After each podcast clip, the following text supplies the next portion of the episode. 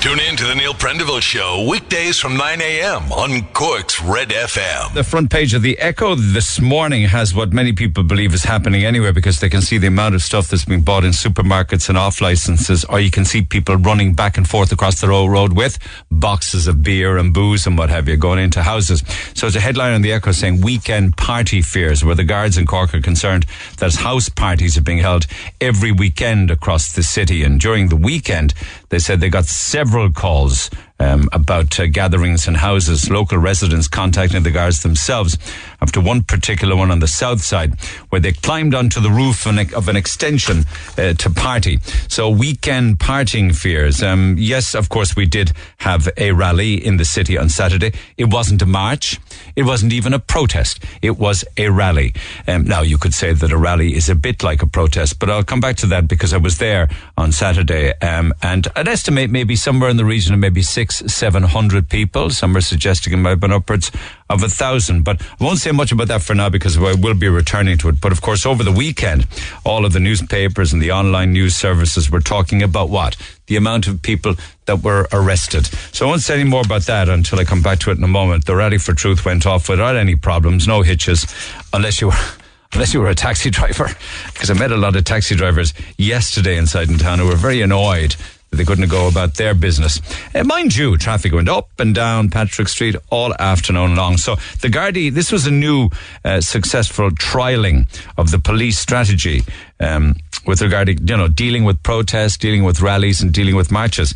Um, I suppose one way of it being successful was that there were just so many Gardaí present and a helicopter flying around, a heliocopter from mid morning. The only person that I can see that's being actually a lot more accurate than others with regards to the arrests connected to the lockdown was is Ralph Riegel, who correctly says there were only two arrests in the city centre. Only two. And one of them was a busker, a fire eater who refused to move. So I won't say much more now.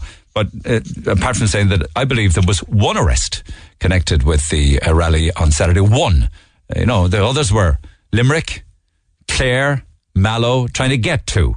So I think it's quite unfair, actually, the way it was portrayed over the weekend. Um, but also, we have a lot more COVID stories making the papers, and it's not good. It has to do with delays in vaccines and issues with regards to the rollout and the different age cohorts that will or won't get it and how another government and HSE target has been missed because of a shortfall in jabs. In fact, you might be interested to know that the Northern Ireland First Minister, Arlene Foster, makes the star this morning. She's now urging Boris Johnson to give any excess UK vaccines to the Republic of Ireland. In all, in all fairness to her, uh, you know, I mean, it goes to show there's still a lot of camaraderie on both sides of the border. So she's saying, and she's the DUP leader, she's saying, if there's spare vaccines, give them to the Republic. Um, so it's a, what should have been a sprint really, like in the UK, has turned out to be a goddamn marathon, really. And if you'd have thought, and, and, one of the two of the papers are talking about it today, you know, when Leo Varadkar said last year, this is going to be a St. Patrick's weekend like no other. Pity he didn't know at the time that it was going to be a year like no other, and on and on it goes. Uh, papers also talk about the elderly, and the Mail has this on their front page today, uh, saying that um, you know they're facing further delays on the vaccines, and their pledge to the elderly has been dealt another blow because um, they're at least fifty thousand short as we start the week. And then, of course. Uh, it aired on American television last night and will air across Europe tonight.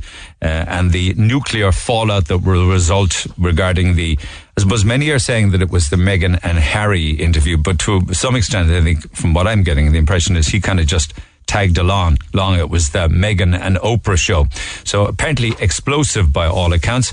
Uh, like for instance, the Sun this morning says that uh, you know it was revealed that inside, insiders within uh, the palace used to call Harry um, the hostage. Meghan Markle's hostage. Um, they also talk about, uh, you know, some of this, the, I think Buckingham Palace is leaking like a sieve. It always has been. And the leaks are making the papers this morning. Uh, because uh, they seem to be trying to push back against the narrative regarding what Meghan had to say to Oprah Winfrey. And some of the leaking involves her ferocious temper. Uh, the Mail this morning talks about Le- Meghan completely and utterly losing the plot because the colour of the blankets that she ordered were the wrong shade of red, for instance. So we'll be coming back to that throughout the course of the morning. I have some audio on it as well, but uh, there's a lot of speculation in the in the red tops because, of course, they haven't seen it. Many of them went to press before the actual interview aired, um, but it's certainly going to be um, a watershed moment this morning, and many people will sit down uh, to watch it. Papers also talk today about it's quite, interesting in a quirky way. Bank of Ireland closed 88 branches of their banks and tried to spin it last week, and at the same time, the Mirror morning this morning tells us that the Beatles Bank that they referred to in Penny Lane has also closed. A lovely story if you like your pop nostalgia, and also you know how uh, we are now going to see, hopefully, because they've been slashed, the amount of awards paid out uh, for personal injuries claims um, and big big cuts apparently. But of course, you know, things like whiplash and, and, what have you, they'll be halved. So that's the story that makes the front of the Independent. But if you thought that insurance companies are going to automatically and quickly start to reduce premiums, think again. They are now saying that it will take some time before you'll see those kind of things drop. Mind you, um, the Mirror tells us we, something we knew already. Some Irish drivers go faster than the speed limits.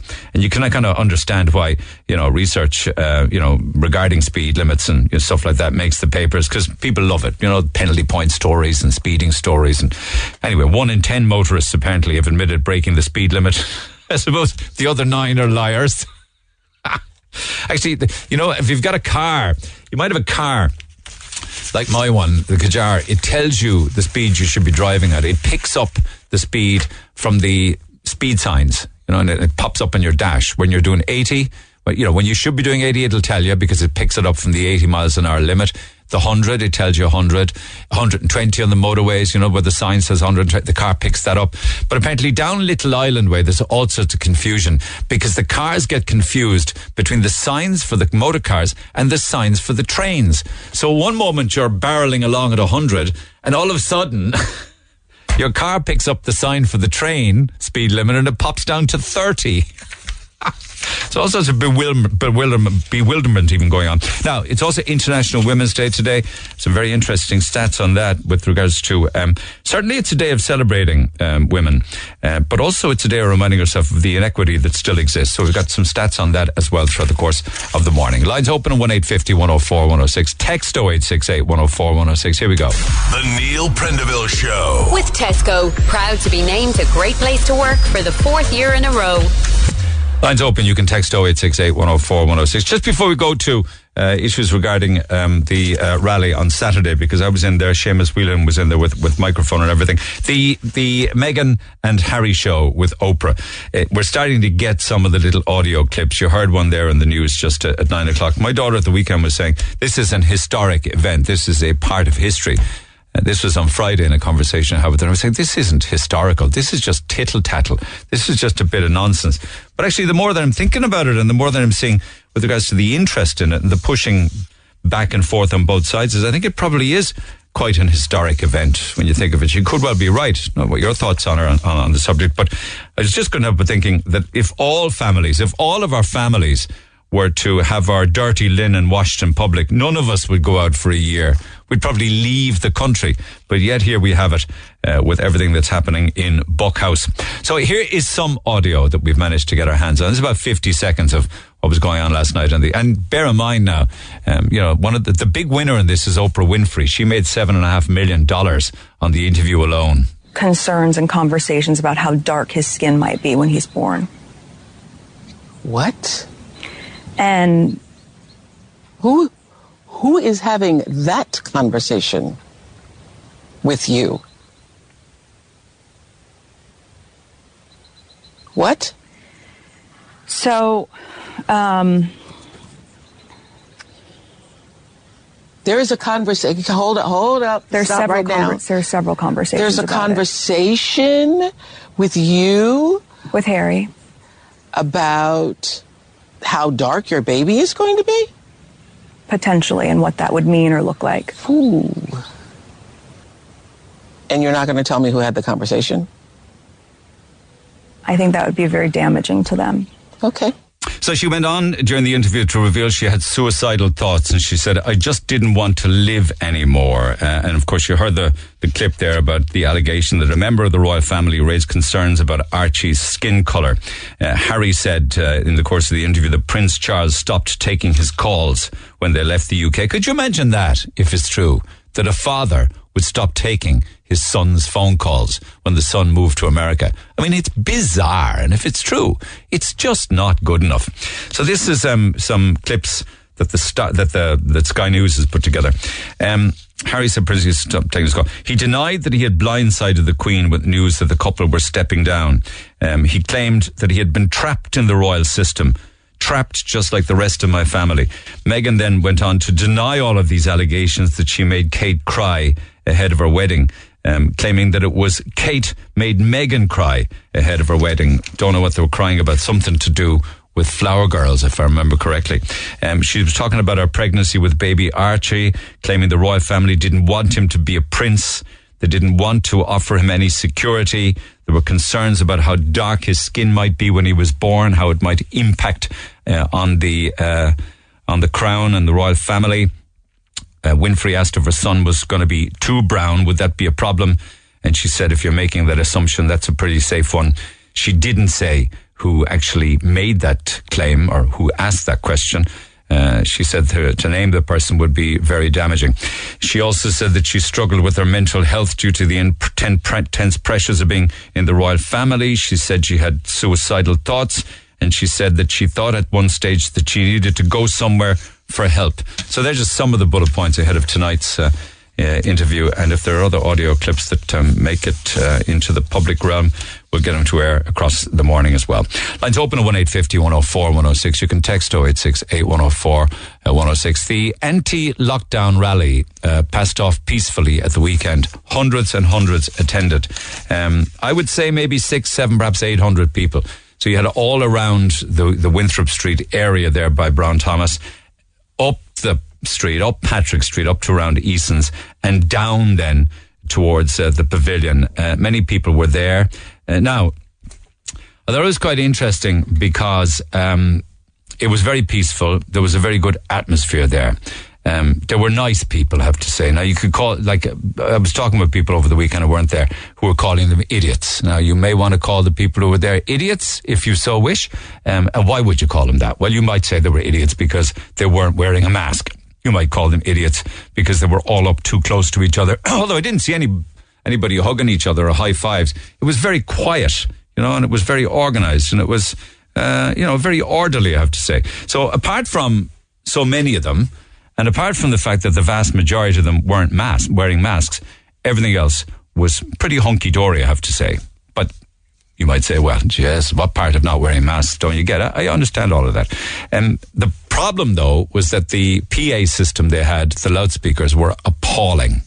Uh, and they forgot really that sound is important when it comes to events like this. So it was impossible, pretty much impossible, to hear a single word that was being said unless you were right up close and, personal.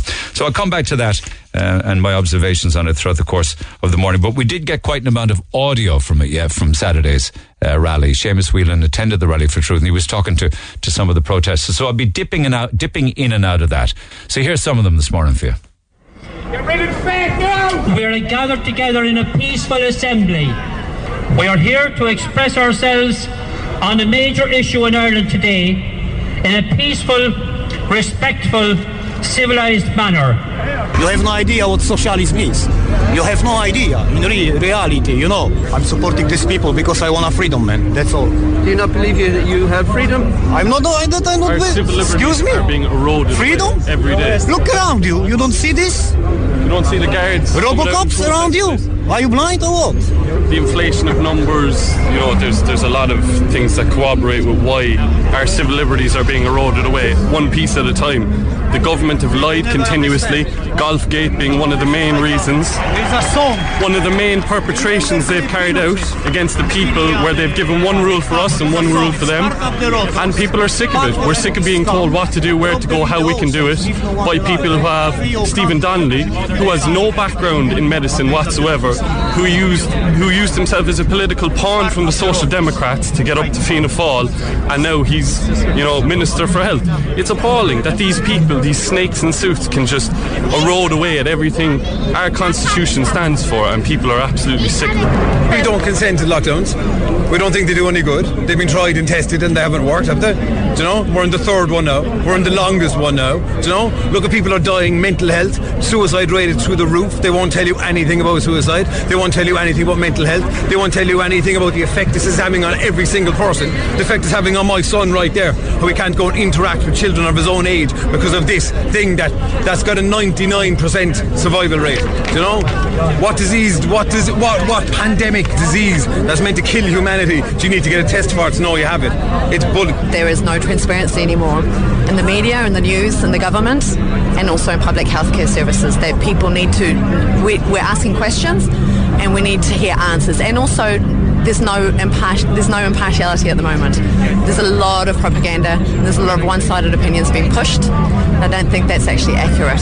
The most difficult thing is that it's affecting me because I have not me. I'm very lucky, but I have friends who are emotionally, and I'm going to say their their mental well-being is falling through the floors, and they're actually having to go and seek professional help and also medication as a result of having their liberties stripped away and having also their friends having their their jobs having all these things stripped away from them is emotionally and psychologically taking the toll. Also like healthcare they're not getting the healthcare that they need.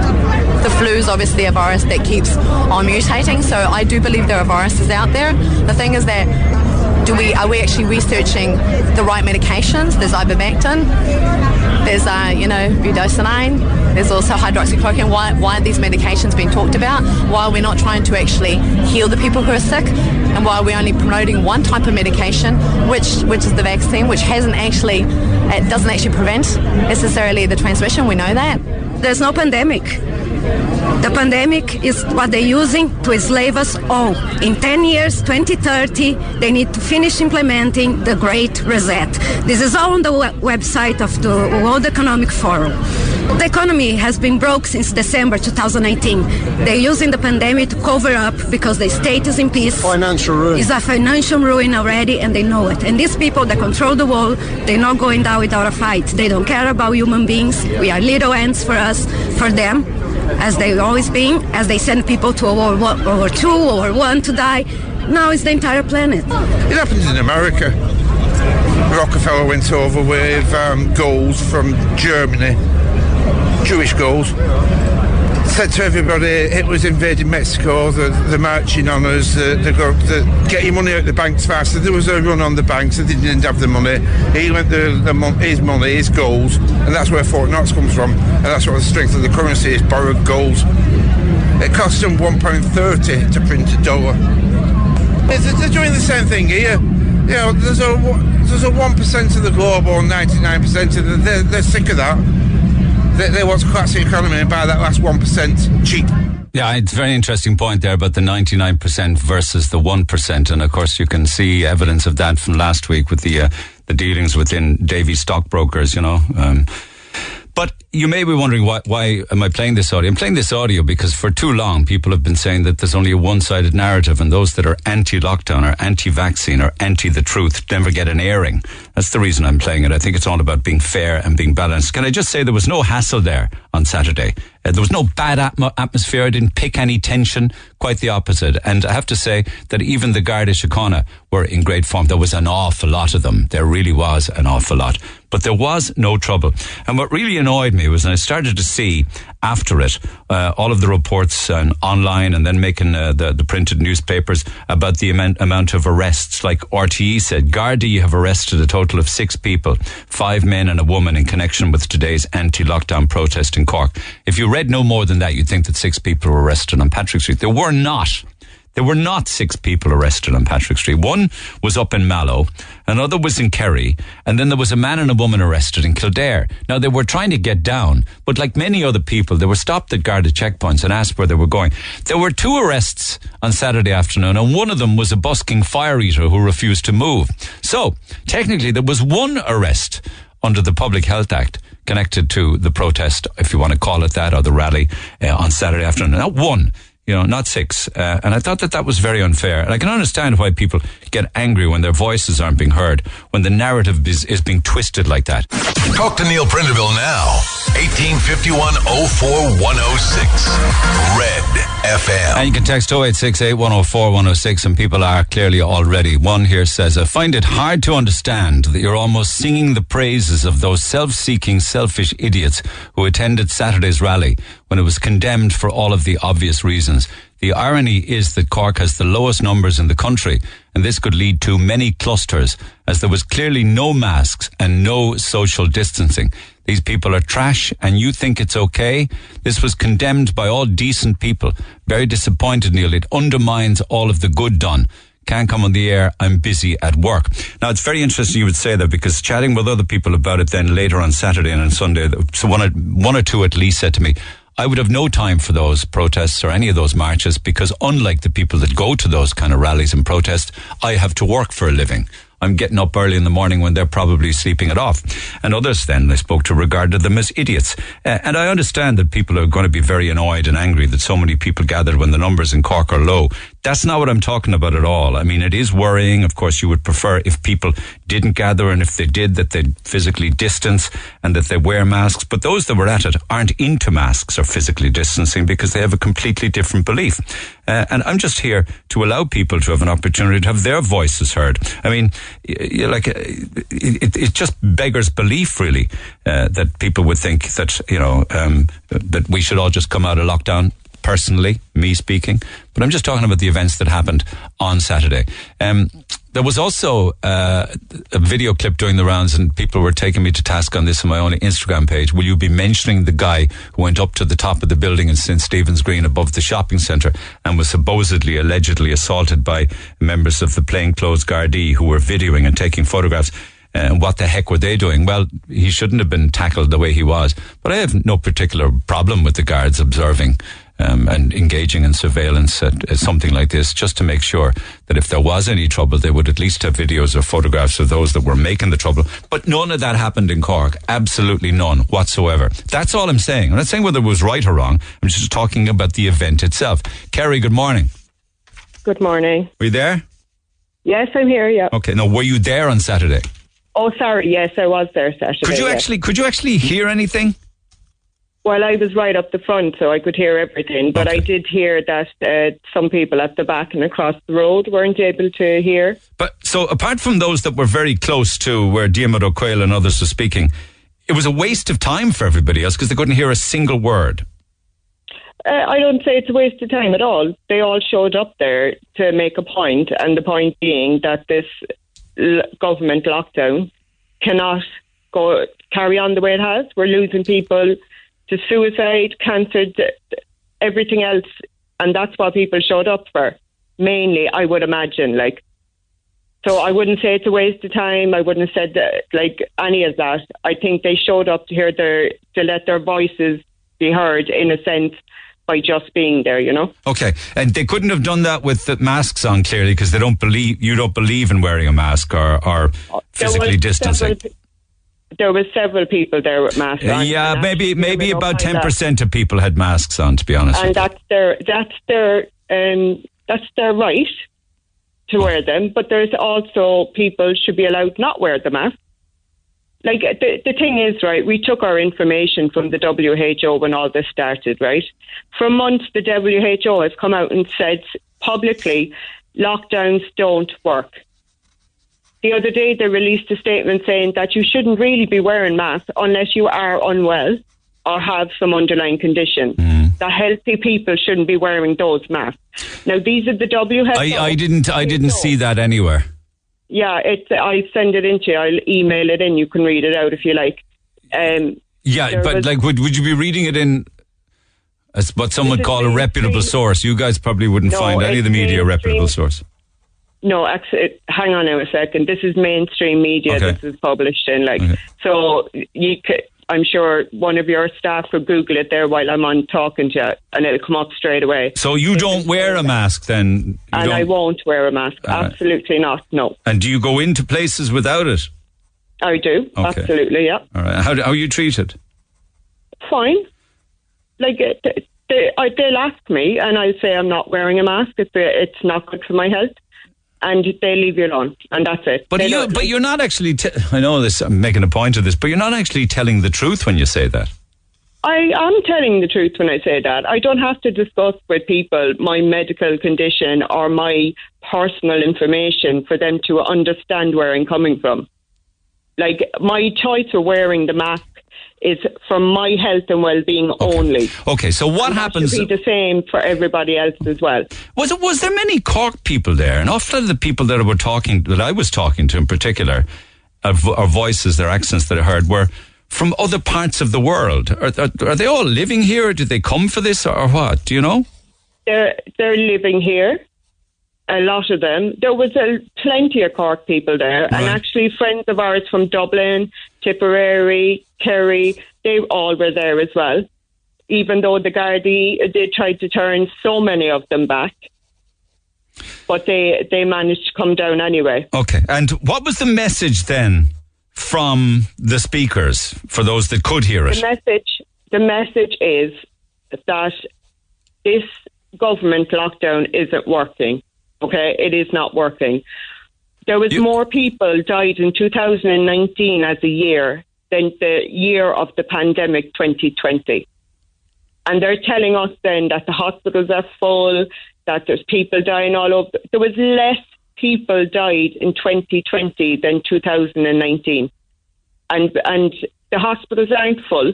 I've been in several hospitals over the last year, and any time I have been there, I couldn't get over how empty they are. When was this? Because um, over the last year, I've had several uh, hospital visits. Yeah, but that would be that would be that's because areas of the hospital were closed while they were dealing with COVID. There, there was areas, but I'm talking about I had to go through A and E. There was nobody in there. Like this is an A and E that even in 2019 you couldn't even you were lucky to get a bed on a trolley, and now you walk in, there's no one there. Are all those sick people after disappearing? Okay, well, Questions have to be asked. okay. So and, th- and the thing is, the government don't want us asking them. That's why they come down heavy on all of us. They disregard us by calling us conspiracy theorists, far right, anti-maskers, anti-vax, which is none of it. We're proud people, and we want to protect our way of life. Um, and our government has how can how it. can lockdown not be working when Cork and Kerry in particular have very very low positive cases now at the moment because of restrictions? say that again? Sorry, that they've low cases because of the restrictions. Yeah, yeah. Yeah, but like Neil, like they're over exaggerating everything that's happening. Like, they, and you only get one idea through the mainstream media. If you go then and read other things that contradict what the mainstream media are saying, then you're a conspiracy theorist or a loon. You're a danger to everyone, and like that that doesn't work anymore.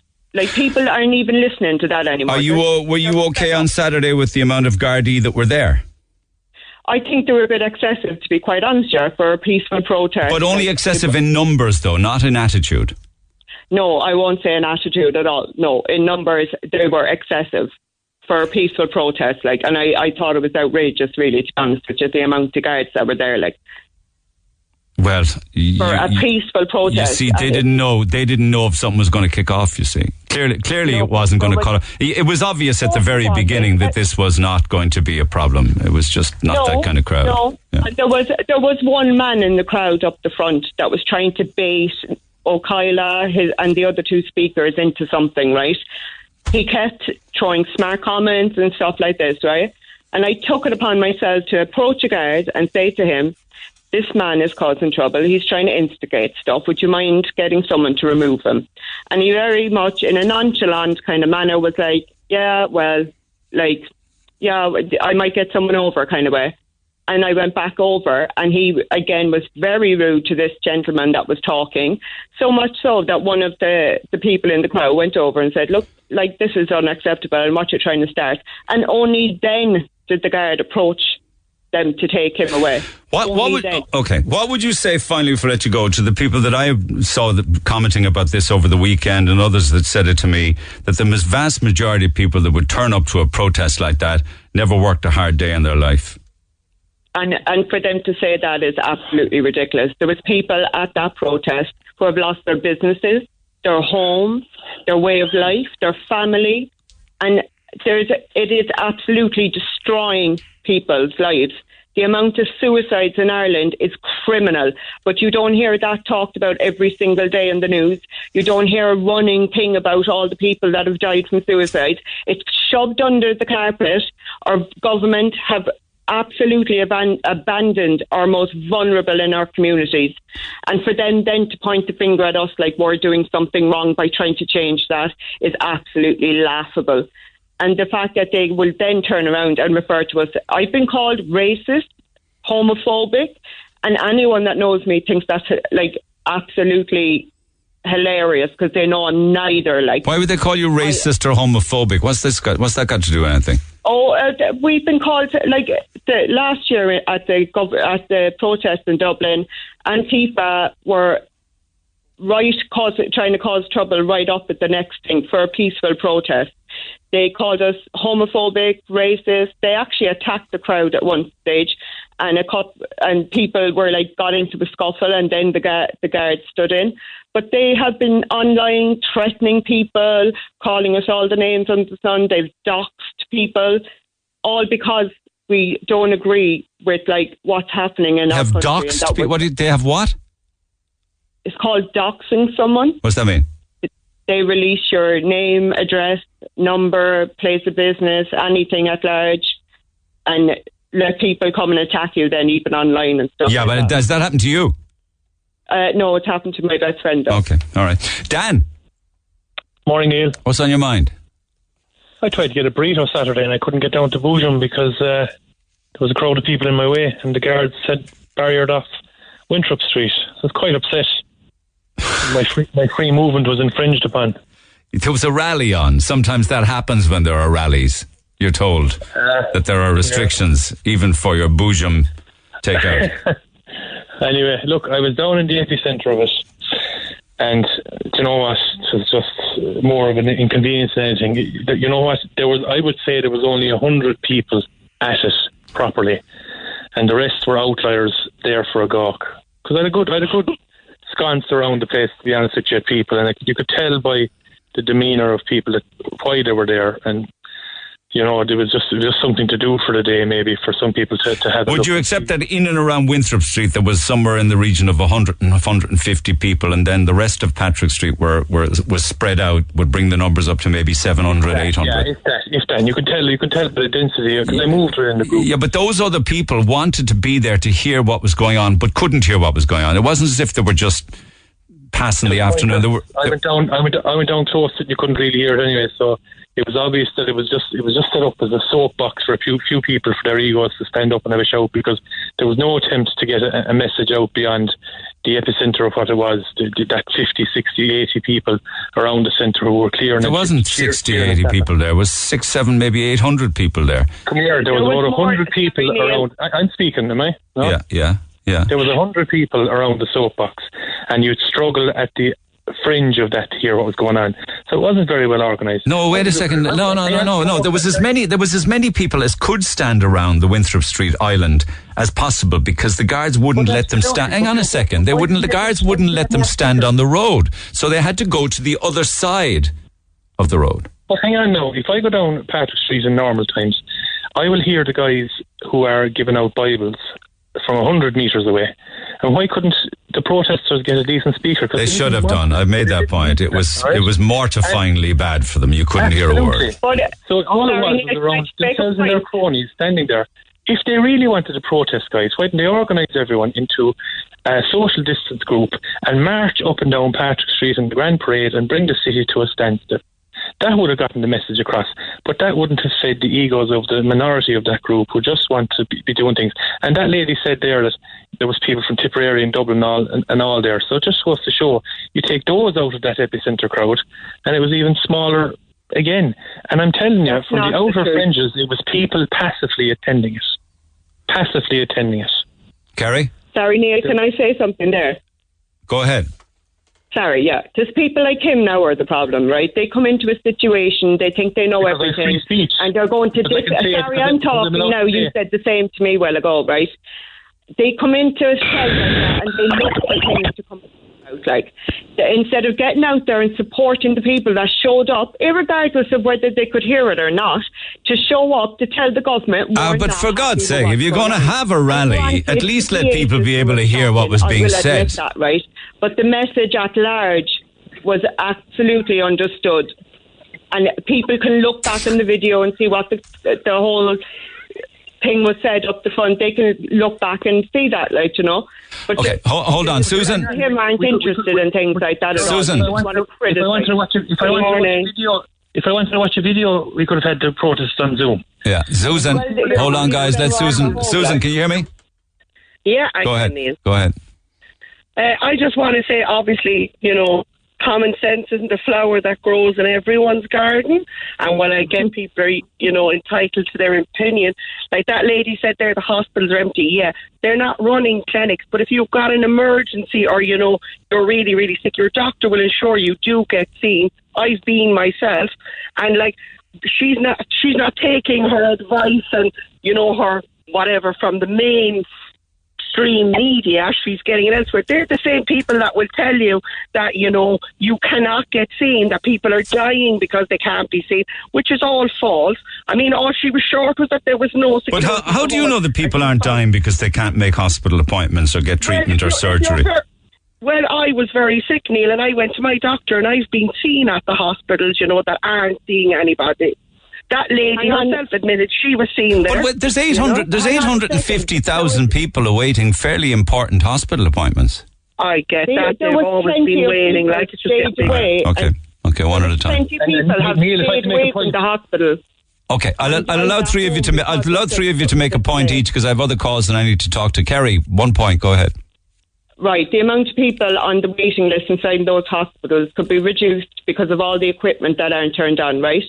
The, the, the people who have died have been delayed treatment, especially the cancer patients, and they were delayed treatment, and hence they have died. But just because they don't die in the hospital doesn't mean they haven't died. Okay, Plenty okay. of them are dying. All right, thank you for that, Susan. Okay. I doubt very much, and I know for a fact that people that you know had cancer are still receiving treatment. You know, and it's not like everything has just stopped. I mean, in fairness, she should have went down the corridor, went to the morgue, and found them doing autopsies on aliens just to add to the morning entertainment. You see, that's typical. You need to allow people at least to have a point of view. Oh, you can call them idiots for not wearing a mask or physically distancing, but at least allow them to have an opinion on something, you know? Well, Neil, if you think that that's equation to the fact that they're not treating people in hospitals, All right. you'd want to think again. Okay, Dan. Not say that. All right, Dan. I, I, I thought this was a discussion about Saturday's protest. I didn't realize it was a critique of the healthcare system. But, you know, what, what is it that people want? Do they want the hospital to be overrun? And the absolute irony of Saturday's group with pay the student nurses, the nurses, the frontline staff want you to stay home. They want you to wear a mask. They want to bring this down because they've seen it, guys. And the absolute irony of the COVIDiots who were carrying that sign alone just shows it was another protest. It's a day out. It'll be Irish water next month. Okay, appreciate it. Susan, Dan, Kerry. Incidentally, we did fact check all this business regarding whether people should or shouldn't wear masks or what the World Health Organization said about it. Uh, the WHO did not state you shouldn't wear masks. That was false from Kerry. It was a fake screenshot being shared on Facebook back in January 22nd, a completely false claim that the WHO said you shouldn't wear masks. The WHO's technical lead on COVID, Dr. Maria Van Kerkhove, said masks were one aspect of control that helps reduce transmission in conjunction with other measures. In fact, the BBC fact checked an awful lot of stuff, including that masks disp- deprive your body of oxygen. Uh, the BBC claimed that that is a false claim. They also fast, uh, fact checked whether masks can cause carbon dioxide poisoning. And again, they said that that's not true. There's no evidence to support this claim. And other fact checking that we did there in the last 15 minutes that masks harm your immune system. Uh, the BBC checked that as well and found that there was no evidence to support this claim. Back after the break. This is the Neil Prendeville Show. Tweet the show at Neil Red FM. 104 to 106 Red FM. The phone lines we go. Christine standing by. Kieran, good morning. Hello, Neil. Hello, okay. how are you? You're a citizen um, of Ireland, but not belonging to any group. Um, were you there on Saturday?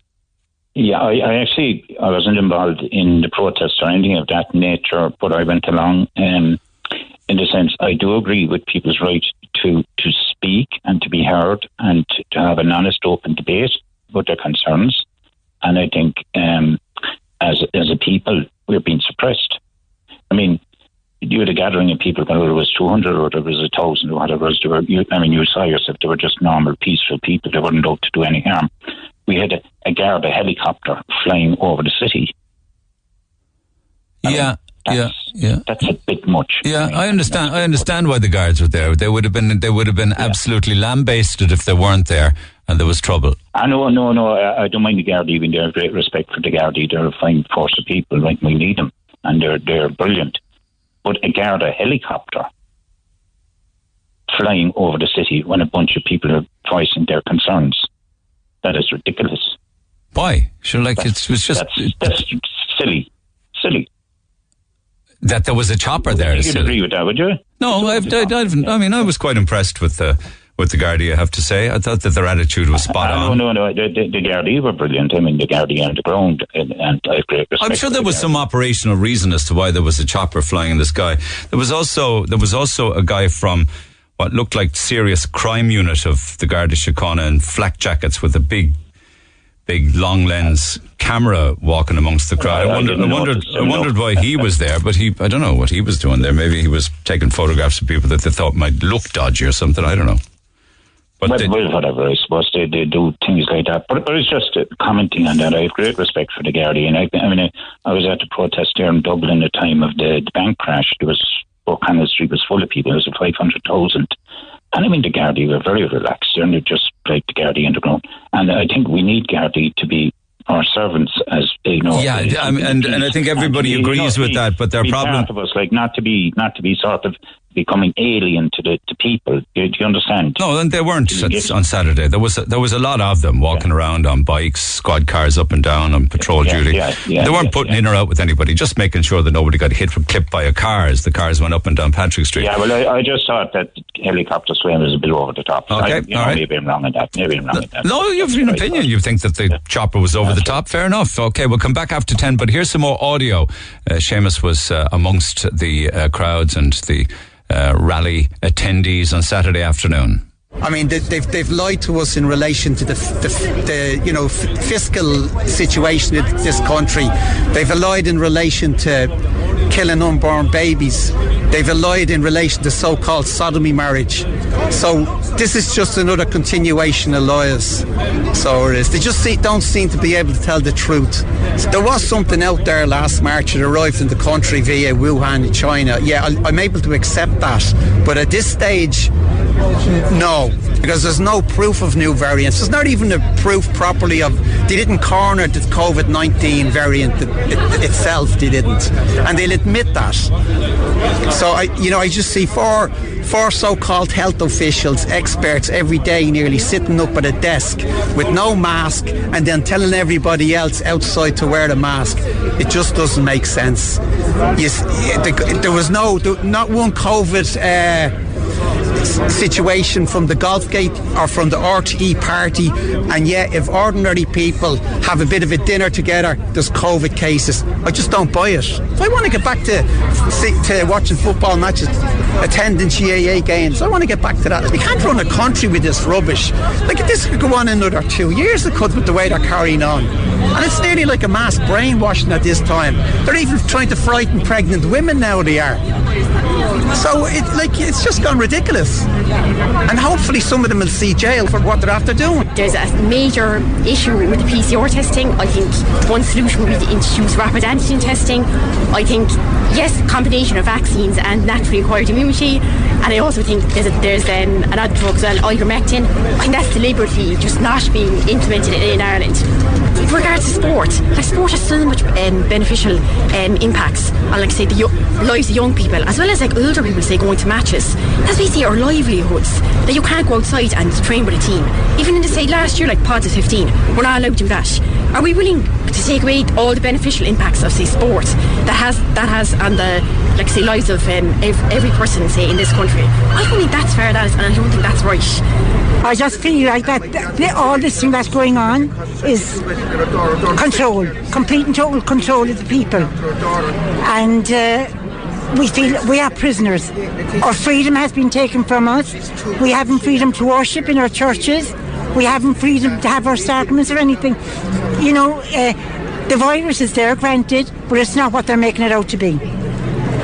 You know, we're being fed lies, lies, lies. You know, and I mean the amount of people that they're saying that are dying from this virus, they are not. But there's there's viruses there since time began, and you know the, you know, we, we'll always have viruses, but this is not a pandemic. No, the time of the Spanish flu, that was a pandemic. This isn't a pandemic. Yeah. This is about, I think, you know, the one world order that they want to bring about. Yeah, we're from That's what I think it's about. And, um, you know, it's all about the elite of the world. All these rich fellas, the, the like of Bill Gates and all them. You know, it's what they, this is what, it was all prophesied. You know, we want back our country, we want back our freedom. You know, we want, we want our, our you know, people, look people, look at the shops. For God's sake, look around Patrick Street, there's not a shop open. You know, and where's that going to lead? Where's it all leading to? Okay, that's uh, another selection of those in attendance yesterday. So you also heard there of the Cork Camogie player Katrina Mackey, who was in attendance with her sister Pamela. She was talking about sports, and the general consensus of many there is that this is the deliberate control of the people. Uh, and you could accept many people's points of views if they're alternative to yours, but how you could accept uh, somebody saying in the middle of that vox that this is the country that introduced sodomy marriage? I just think that that's, me personally, I think that's completely unacceptable. I think it's nobody's business if a man fancies a man or a woman fancies a woman or a man marries a man or a woman fancies a woman. They just deserve to be happy for their lives. We're not here for a long time, so you need to be allowed to express your own emotions, your own views, your own likes, and everybody else should respect it. Back after 10. 104 to 106 Red FM. This is the Neil Prendeville Show.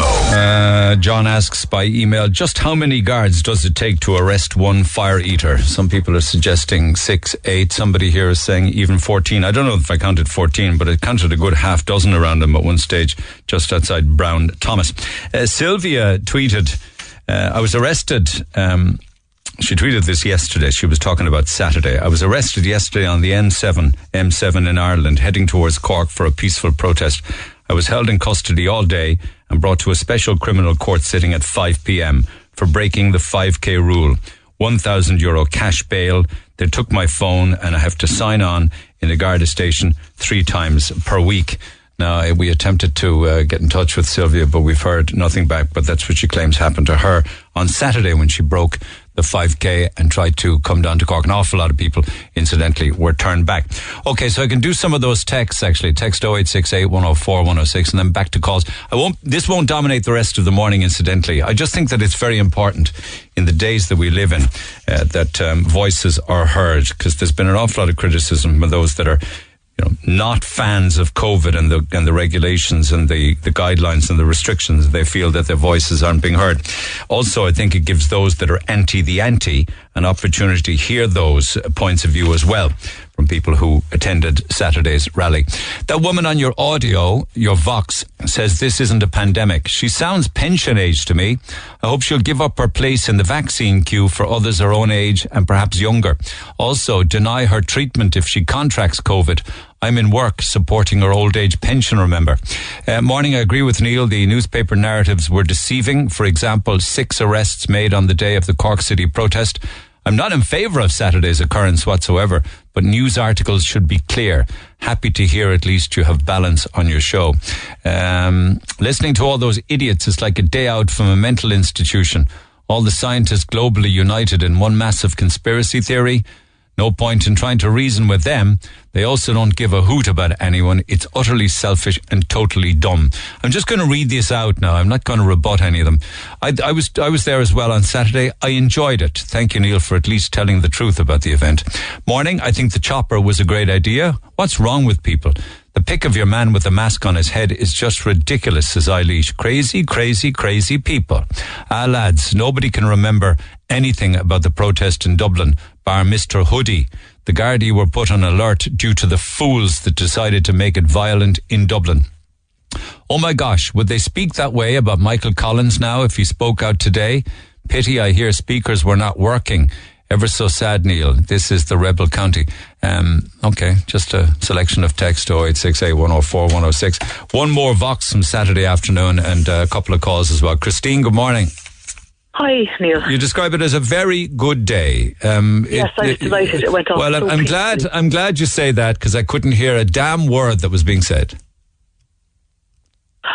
Yeah, unfortunately, the sound wasn't great. Uh, you had to be, yeah, fairly close to the speakers to hear. it. Yeah, that was a big drawback. All right. Kind of defeated the purpose, crowd- didn't it? Sorry. It kind of defeated the purpose. It did because there were people down as far as Penneys uh, and gentleman's quarter. So I don't think they heard anything, which is a terrible shame. Quarter. I was a lot closer than gentleman's quarter, and I couldn't hear a word. But anyway, that was disappointing. But other than that, you were delighted with how it went. I was very happy it went off peacefully.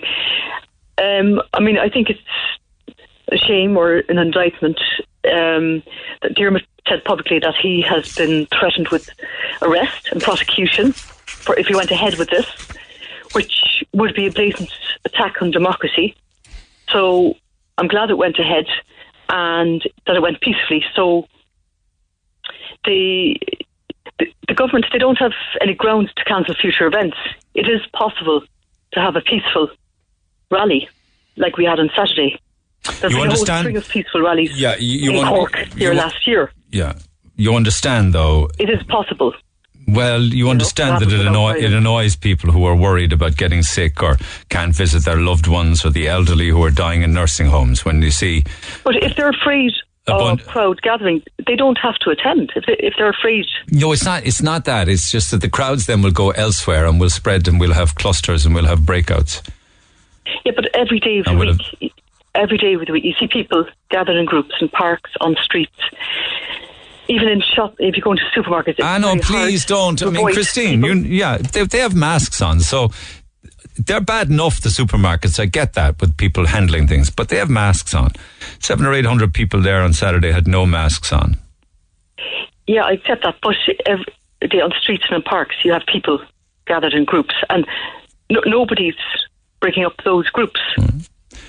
So why try to cancel an event that only happens a few times a year? Okay, and and But it's happening on a daily basis. okay, okay, uh, and and you believe that it is control of the people, deliberate, do you? Which COVID restrictions, five k. the restrictions, the restrictions are Lockdown. controlling the people. Um, like yeah, just before you brought me on the air, I heard about the the woman um, who tried to come to the event, Yeah. and she was stopped by the guards for breaking the five k rule, and uh, charged a thousand euros, and has to sign into the guards three times a week. Hmm. Hmm. That's what she says now. I mean, I'm just reading out what she is said. control. You, you can't put anything else in it. That is control. Hmm. Okay, okay. Let me talk to Carmel. Carmel, good morning. Good morning, Neil. How are we? I'm going to blast through half a dozen calls, so go for it. What's on your mind? Oh, go for it. No, it's just about the protest you were saying about the six arrests and that. And it's just that, as you said, the media need to get it right. You were, your facts are right, Neil. There was only two arrests at the actual protest, and four were outside outside the city limits. They travelled beyond their their five k. Well, to be to be totally honest and accurate about it, there was one arrest under the Public well, Health one Act. under the public health, yeah, but the other fellow, He that other man was a busker. He he he's he's normally in town in that same spot outside Brown Thomas doing what he normally does. Correct. I don't But regard that. I don't regard that as being a an arrest attached to the rally. oh well, I mean, it came out one arre- uh, one arrest. I don't know which page it was on now. Uh, came out one protest arrested before the rally even started. Okay. Now he wasn't a protester; he was a busker, and I counted because there was a video sent to me because unfortunately, Neil, I couldn't go to the rally as much as I'd love to have went to the rally to fight and stand up and be counted because these lockdowns are affecting every single person in the country, including myself. I re- I've been on to you since last year a couple of times regarding one and one issue only, Neil. And I think you, I don't know whether you agreed with me or you didn't agree with me. There's only one loophole in this country that's causing our lockdowns, and that's Dublin Airport. And I don't know whether you agree with me or not or disagree, but this is my take on it. I'm actually at the end of my tether. You actually give up the will to live in this country. Now, I have a video on my phone, and if I can get this sent on to you two weeks previous.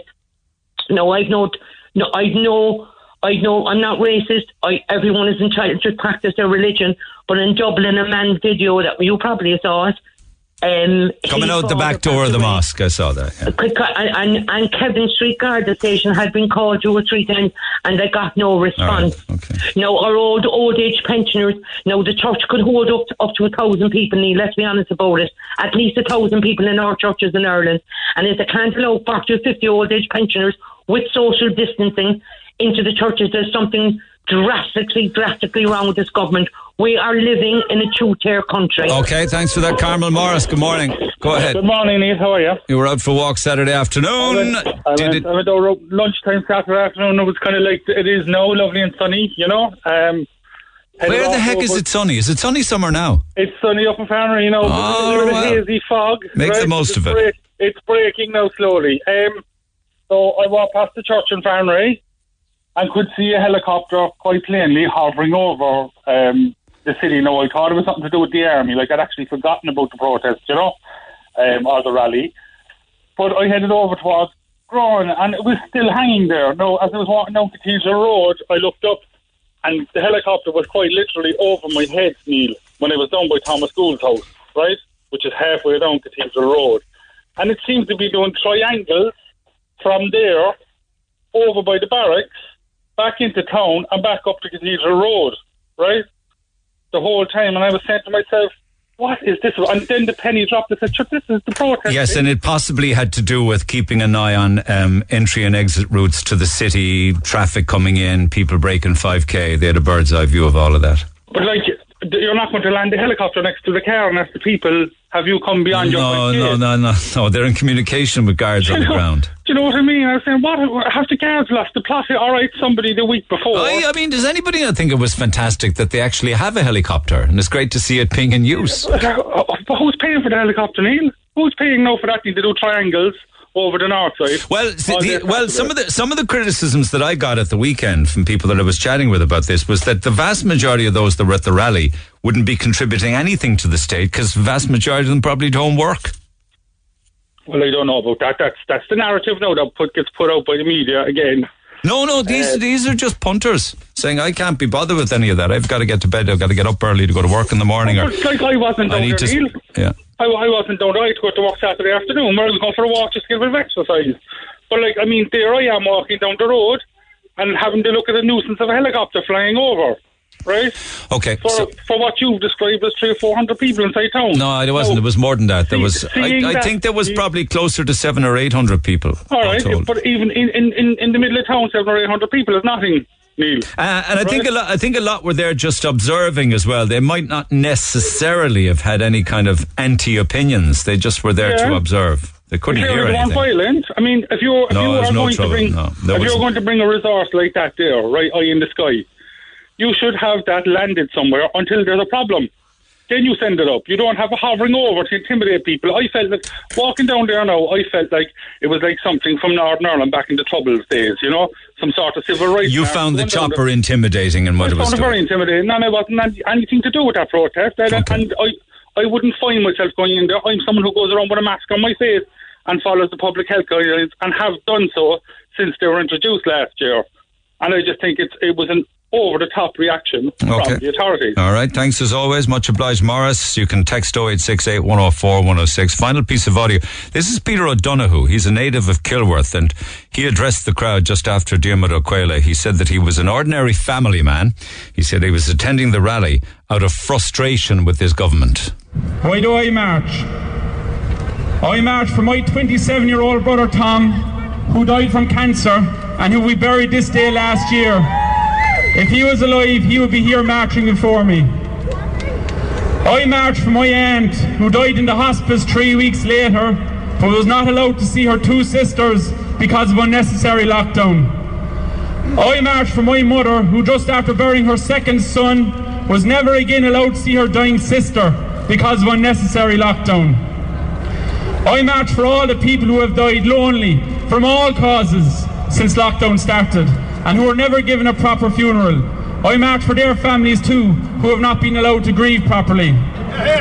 They're putting COVID down and COVID deaths down, no matter if, if people are ill with other ailments. COVID seems to be the first uh, protocol. So that's where I have an, an issue with that as well. there's more serious things going on, really. You know, there's a lot more serious things than COVID going on, and that's just being swept under the carpet. And this business of like some shops can open and some shops can't, or if you sell food, it, it just makes no sense. To be honest, it just doesn't make any sense. And they're not being honest with us. Like, and keep the airports open, they're telling us to stay within the 5k. But yet, then if it was that deadly, they should have closed the ports on the first week. And I think it's, I don't know, I just, I just, there's something not right. It doesn't feel right. My gut doesn't feel right about it. And how is the whole kind of restrictions? How, how are they affecting you? affecting uh, the younger population and the older population. I have everyone. My my mother is affected by it. She's 82. She don't believe in it either. She came through the time of uh, the pandemic when there was a pandemic, the time of the P- T, uh, TB, and um, she doesn't believe in it either. And then you have the younger the, younger generation then with their exams and they're being told to stay in their rooms. Well, stay in their rooms and not not mix with their friends. So like mentally, it's it's it's an awful strain on the younger people as well. The people the people of Ireland, the, the people of the world have done their job the last 12 months. They, they've done everything that they could, but yet the government are, are sitting twiddling their thumbs and taking pay rises and leaving the airports open. They should be doing their bit now. Not, not leaving it up to the people. They should be doing their bit and stepping up. So do you believe that there is a virus there, or I'm seriously questioning it. I'm seriously questioning it. Myself and my wife decided we're not taking the vaccine, and our children are not, vac- not taking vaccines because it's not proven to be safe. We're not anti-vaxxers. All our children got their vaccinations, the whole lot. Um, the only vaccination we didn't get years ago was the 2009 swine flu vaccination for the, the exact same reason. It wasn't um, proven to be safe, and it's only years later that we found out that there was severe symptoms with the swine flu um, vaccination. wrecking everybody. Everybody with mental health, suffering from mental health. It's wrecking them. They should open the gyms because they're not opening the gyms for no one. They're forcing people to wear masks, whereas they have been proven that where you wear the mask, it's damaging your lungs long term, or even older people like yourself. I'm only 35 and it's even affecting my voice. So, yeah, I see you you are know, wearing one there yourself. yeah, I, I- like I only wear it when I go into the shop or whatever. Like, but apart from that, I don't wear the mask. Do You get me? And why, why do you wear it going into the shop? Because you don't- have to wear it going into the shop. You're not allowed into the shop unless you have a mask on. You know? So I just want a complete stop to this lockdown like everybody else that's here. If a woman was being abused by her husband indoors, it's going to go tenfold by being locked in now. Do you get me? So it's not good for the women either. So they should just end it because they're wrecking the country. Even businesses are closing down over them, which is totally wrong.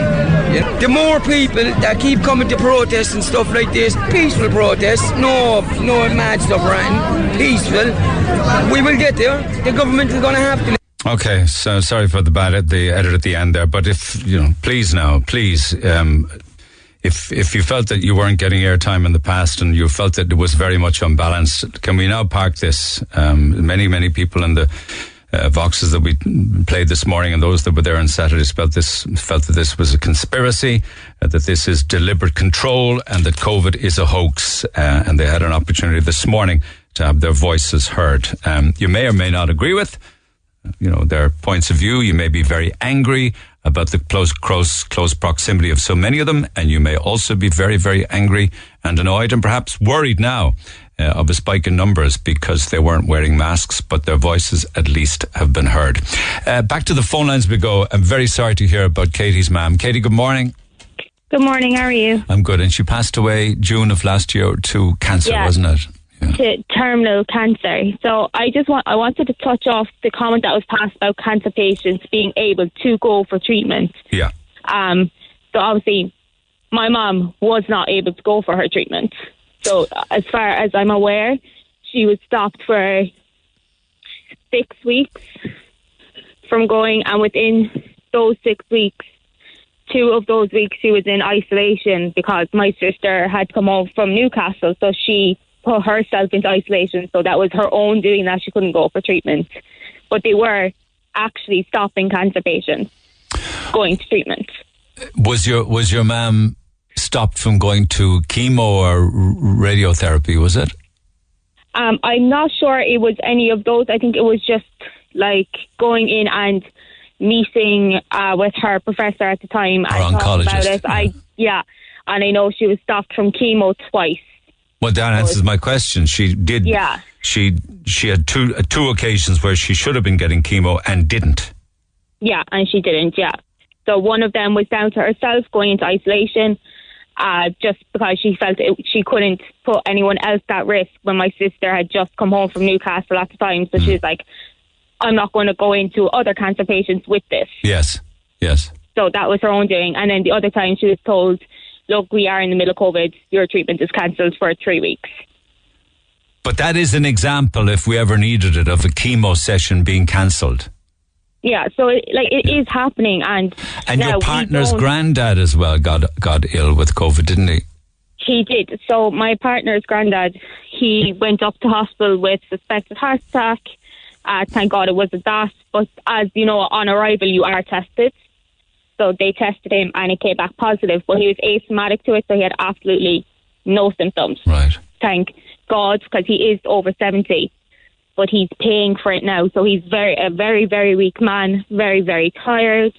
Needs help, kind of like getting off of a chair or crossing a road or anything like that. And what do you say then to, say, people who were there on Saturday and those that believe that this is a conspiracy, that it's deliberate control, that it's a hoax, that the country should be opened up and people should reclaim their freedom?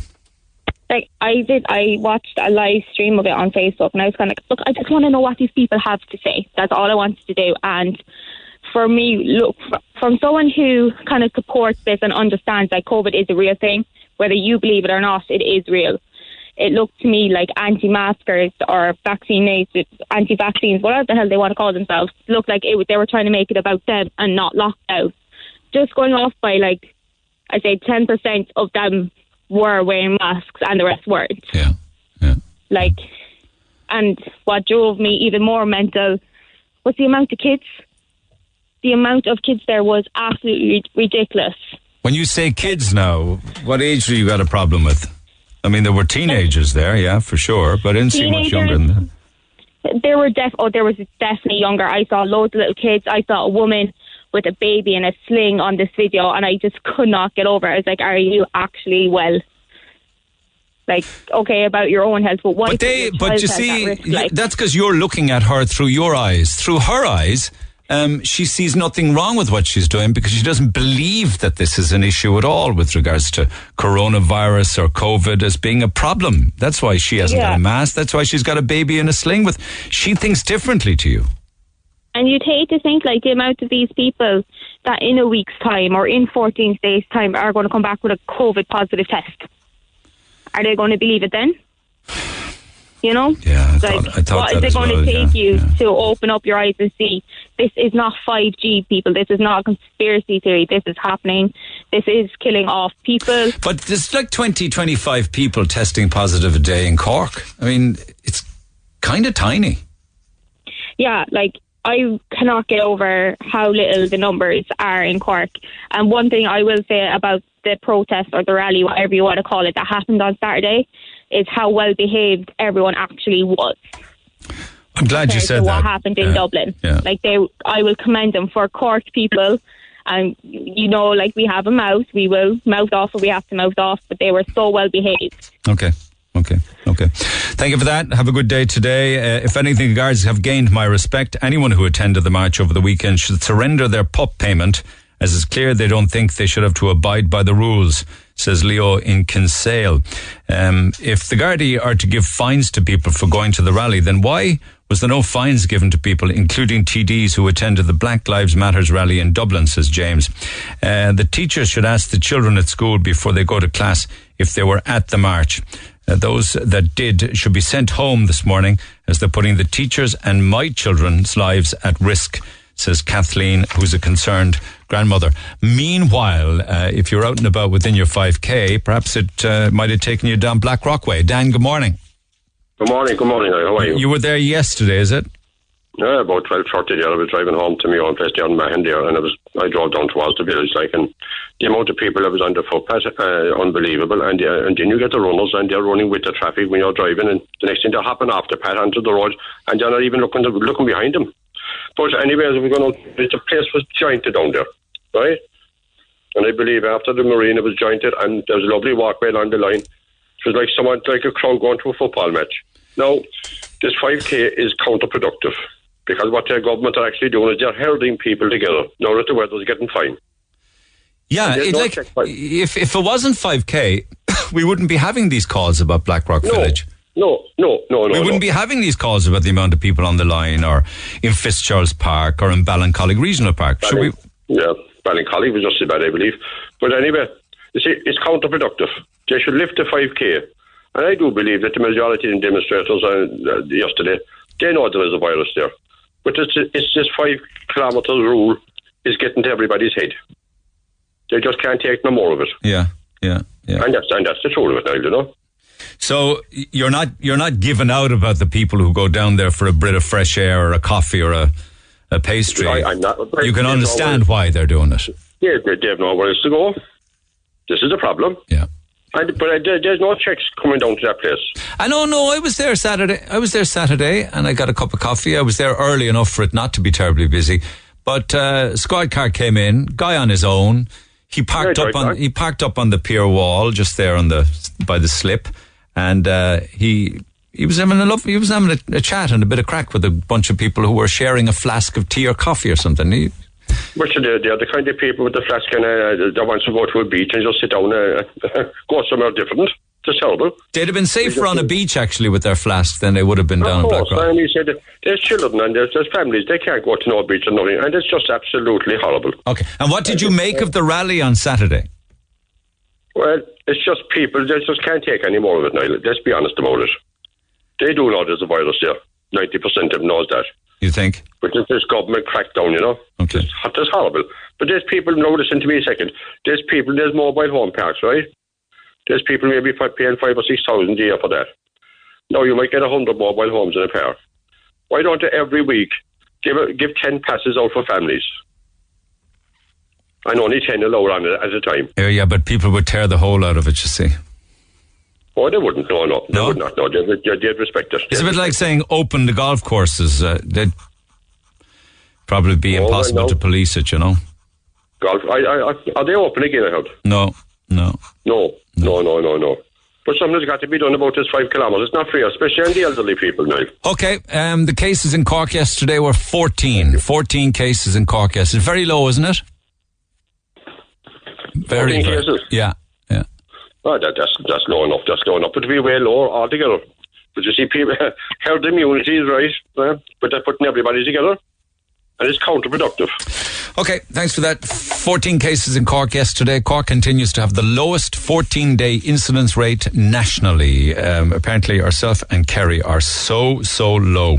Um, so low, actually, that Pat Phelan at the weekend was showing a diagram, showed a map of Cork, right? And he had a kind of a ring around Cork and Kerry on the Cork border and the Kerry border with all the other counties. And he says, uh, build the wall, build the wall, open up Cork and Kerry. Text the Neil Prendeville Show now. 086 8104 106. Red FM. Uh, there was an assault at the Lough apparently on uh, yesterday, apparently just Saturday night into into Sunday morning. The guards are investigating two separate alleged assaults that occurred at the Lough. Uh, two injured parties, men aged twenties, one in his twenties, one in his forties, brought to the CUH with non-threatening injuries. And that's why at the moment the scene is currently being preserved. No arrests been made. Investigations ongoing. But apparently, the reason that areas of the Lough are cordoned off this morning is because of two separate assaults, by all accounts. Lines are open at 1850 104 106. The guards wouldn't allow them to use the PA system, Neil. If you need to hear the speakers, it's all online. Uh, well, I don't know about that. I mean, there was a PA system, but the PA system they had wouldn't pull the skin off a sausage. Uh, Neil is right. One arrest at the rally. The other man was a busker, and it took 14 guards to arrest him. The remainder were people trying to get to the rally from outside their 5K. Imagine a grown man being intimidated by a chopper. Does he feel the same when rescue choppers are saving lives? Come on, that's just laughable, says Eilish. Uh, well, some regarded the chopper in the air as being OTT. Others would say that you need this kind of thing in case that anything kicks off. But clearly, it was obvious to me the minute I went in there, half past one, quarter to two, uh, that this was not going to be a problem. There wasn't going to be trouble. I mean, you can call them idiots for not wearing masks if you want and getting too close and personal, but it was never going to be any trouble. It wasn't that kind of a crowd. Um, can't understand these people that say they don't believe in the virus. It's worldwide, not just Ireland. You swear the Irish government are making this up. It's so annoying. Uh, why would you wear a mask outside in the open air? Okay, well, I'm just reading these out. I'm not going to rebut them. That's not fair what Neil said, that people at the protest don't work. I would love to been there, but I have children to mind and I would love to work, but the government have pushed my business into the ground. Morning, it's to control movement, to reduce movement to the virus, and it has worked, the current measures, says Andrea. They're plonkers, those protesters. They're driving me mad. I was there, was there many nurses and doctors at the protest, I wonder? Don't think so, as these people are educated about the virus. How would you give me a break? One final one for now, can't come on air. That lady Kerry is making my blood boil. I had treatment for cancer twice a week. I've seen loads of people getting treatment. I've also seen how busy the hospitals are. I have contracted COVID in early January. I wouldn't wish it on my worst enemy. Seeing is believing, people. Some people are just so gullible. Seeing is believing. And you've been through the wringer. Um, so we will come back to those texts on 0868 104 106 throughout the course of the morning. But I got other stories to cover as well. So I'll jump back in on it again between now and midday. Uh, keep your calls coming. Keep your texts as well. Text 0868 104 106 and we'll return to it. Okay, so I'm just going to move on for now. Amy Barrett, good morning. Good morning, Neil. How are you? I'm well, but more to the point, um, it's been a couple of years since we last spoke. I think it was just after the sentencing of your dad. And how have you been? You've had a difficult few years. I have. I suppose it's just been kind of ups and downs and just getting through it as best I can. Um, yeah, the- did- after the case, it did, it did affect me a lot. It brought a lot back for me. Did So you I did you think after the sentencing and after your dad went to jail that that would be closure? Was it? But you found otherwise. Was that the case? Um, maybe not fully closure. I mean, I, I was aware, fully aware that, you know, there would be certain things come back for me. Um, so I did kind of, I did hit rock bottom, I would call it really. You know, that's where I was after the case. I just found it difficult. I found, I suppose, the fact that there wasn't a lot of support around either. That, you know, I would be put on waiting lists or trying to find my own low cost counselling service. That all added to the strain then as well. You were looking for budget counselling. I was, and not every counsellor is prepared to offer that. I mean, they, they, the price of counselling starts, I think, at around 60 euros upwards. Like when a case like yours ended, you know, and the case against your dad, your case and the case of your sister, it was like somebody switched off the lights of support. You were left all on your own. W- was it entirely different up to the case? It was, and that's exactly my point because when we went to court, we were, as you know, your witnesses for the state. So it's not our case as such. So we were well looked after. I mean, all our travel expenses were taken care of. And they put us up in a hotel, I think, for it was one or two nights. You know, they paid for everything. They look after us. They were so good. And then all of a sudden, it's like, okay, you're on your own now. Find your own support from here. There's no And that's my after counselling, no? There's no after counselling, there's no help after the event. Like the Rape Crisis Centre can offer some counselling as well, but I know that they have their waiting list, and while I would take up that service, somebody else has to wait for three to five months, I think it is in Cork. And while I was on the Niall Boylan show, somebody texted in that they had contacted the Dublin Rape Crisis Centre and they were told they'd have to wait 12 months. So I suppose my point is it's not good enough. And it's actually an awful lot worse for anybody now who's going through trying to get a court case against an abuser or a rapist I know this isn't connected in, in what regards to what you're actually saying regarding counselling, but there's been there are long delays now, sometimes two or three years because of COVID delays. Yeah. Um, so, That's right. So I God mean, knows the a- trauma that victims are going through.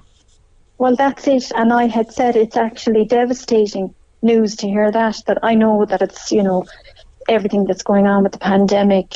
It took me about three years altogether from reporting the case to getting to court. And now you can add another year or two onto that because of the COVID. It's just we need we need the supports now for them. You know, we need to know it's there. And talk to us a little bit about uh, you know when when you started to struggle. I mean, I'm, I'm sure there were also always issues from a very young age because of the abuse that you went through from the age of the age of eight to the age of twelve, aren't I right? Yeah, that's Yeah. right. Um, So I but suppose, yeah. but you the know, start of my struggle would, would have been maybe after my first child, I'd say. right, right. I'd say that's when it, it really started for me because I just got so, I suppose, trying to keep that secret to yourself for so long and not tell anyone. I mean, I would have told friends that I was abused. I wouldn't have told them too many details because I don't believe in sharing those horrible details because once they get in your head, you cannot get them out. Yeah, well, unfortunately, you did have to do that in court, and of course, I did, yeah. Um, and then Yeah. yeah, was that was that when after all this was over, you would have the panic attacks, the nightmares, the the flashbacks. Were you, were you in need of medication? I would have had panic attacks maybe all my life, I suppose, really. Um, but they just would just get have gotten a lot worse after the case, we'll say, because I suppose I'm more conscious of things, paranoid, even though there was an awful lot of support out there. You know, you still have this feeling like, do people really believe me? And, you know, did they think I made it up? Or, you know, because dad, would, he said that when he went to the guards. You know, he said, I don't know why my two daughters are saying these things about me you know they're lovely girls you know he he just denied it to the very very end incidentally, how do you, how do you feel about him now? Did I did uh, did I see somewhere that where you you still had love and forgiveness in your heart? i do yeah and i know a lot of people find that difficult now to believe but i mean there are two reasons really for me why i feel that way and one is my faith um, teaches me an awful lot that um, I can. I'm in a place now that I can forgive him. That doesn't mean Dad has asked me for forgiveness. And I just want to be clear as well that when you forgive someone, that does not mean you have to have a relationship with that person. Unfortunately, that's the price that has to be paid for what he has done. I could never have a relationship with him, but I can forgive him. And the second thing then is that. But but you me- just but just on that point, you say he hasn't asked for forgiveness. Has he yeah, expressed hasn't, sorrow? No, nothing. No, I have a, a civil case now against him at the moment because I'm trying to to get him to pay for my counselling. But um, he's even fighting me on that, so there's no sign of remorse there at all. But in spite of all of that and this ongoing issue, you still forgive your dad. Yeah, because that was my second point that I was going to get Yeah. to as well is that, you know, for me, there's no point in hanging on to this anger that I have towards him. Or I'm still hurt, I suppose. I probably always will be in that, you know, that place. But I just felt like the anger was holding me back from being healed, Hmm. if you know what I mean. Hmm. It's, you know, it was holding me back and I just needed to let it go and say, right, you know, this is it now. I can't change the past. I need to move forward here. But you're swimming against the tide without the help and support that you feel you were entitled to. Of course, you were entitled to it after the trial, after um, you know getting uh, him convicted. I know he's your father and everything, but he needs to do time, and he's serving a ten-year prison sentence for what he did to to both of you. But Yeah. wh- when was it that you became so suicidal that you actually formatted a plan? I know that was probably the darkest place. I suppose, you know, the funny thing is, well, it's not kind of funny. I suppose it's just at the start of all of this, when I just had my first child and I reached out to the Samaritans, I was suicidal then. I was in that desperate, dark, deep place again. Um, after the court, then the same place, I ended up back there again, just feeling that, you know, I was going to be just nothing but a hindrance to my family for the rest of my days. I was thinking that I'm never getting out of this. I'm always going to have these really bad times or moments in my life. And if this is the kind of life I'm going to have, I don't want any part of it. Yeah. So, Yeah. But but now I see it differently. Now I see it like it's like I've accepted I'm going to have the bad days, but I'm also reminding myself that there will be good days again, and I'm not letting him win either. So that's how I pull myself out of it. Well done. But your plan, uh, where I, I hear tell you had everything ready and left the front door unlocked so that you'd be found, was that recently, or are we looking at before the trial? Are we going back before 2017? Is this something from the 90s or the noughties? No, that was just after the trial. That After was the after the sentencing, after the media contact, everything settles down, and then I was left with everything in my head. So it's quite recent around. still. Yeah, it is. And Yeah. what changed your mind? It's. I suppose some people might find it hard to believe now, like, but I just heard a voice in my head saying, "If I do this now, everything changes." And I, I suppose, because of my fate, I would like to think that that was God telling me, in a way, look, you know, I'm not done with you yet. Don't do this. Did you, You know, always have I- that religious faith? I did, but I grew up a Catholic, so um, I left that. I left all organized religion, and now I just I just study the Bible. I just that's where I get my strength from. Is that what saved you? Yeah, definitely. Isn't that amazing? Yeah, that's what I really believe anyway. But here we are nonetheless, with prisoners getting all sorts of psychological support, all sorts of rehab, uh, all sorts of help, if you like, and I'm including sex offenders in this, and treatment, but nothing for victims after the courtroom is finished. That's right. Like I said, two words jumped out at me: their care plan and their support. Yes. And I, it just made me ask myself the question: Well, where's our care plan and where's our support, and why do we have to be put on long waiting lists? I mean, if you call the rape crisis centres or you know the National Counselling Service, they're the ones really the main ones you'd go to for the free counselling. And these people feel awful telling you that they have to put you on a waiting list because these are genuine, lovely people that really want to help you. And I would encourage anyone to don't be afraid to get in touch with the Rape Crisis Centre because they're brilliant people. I mean, I can't speak highly enough about Mary Crilly. You know? Not the first time I've heard that from somebody, and it won't be the last. Yeah. But where would we be without a, a voluntary organization, organization like hers then? I know. I mean, we need, like, this has been going on for a long time. I'm actually really surprised that no one has highlighted this before.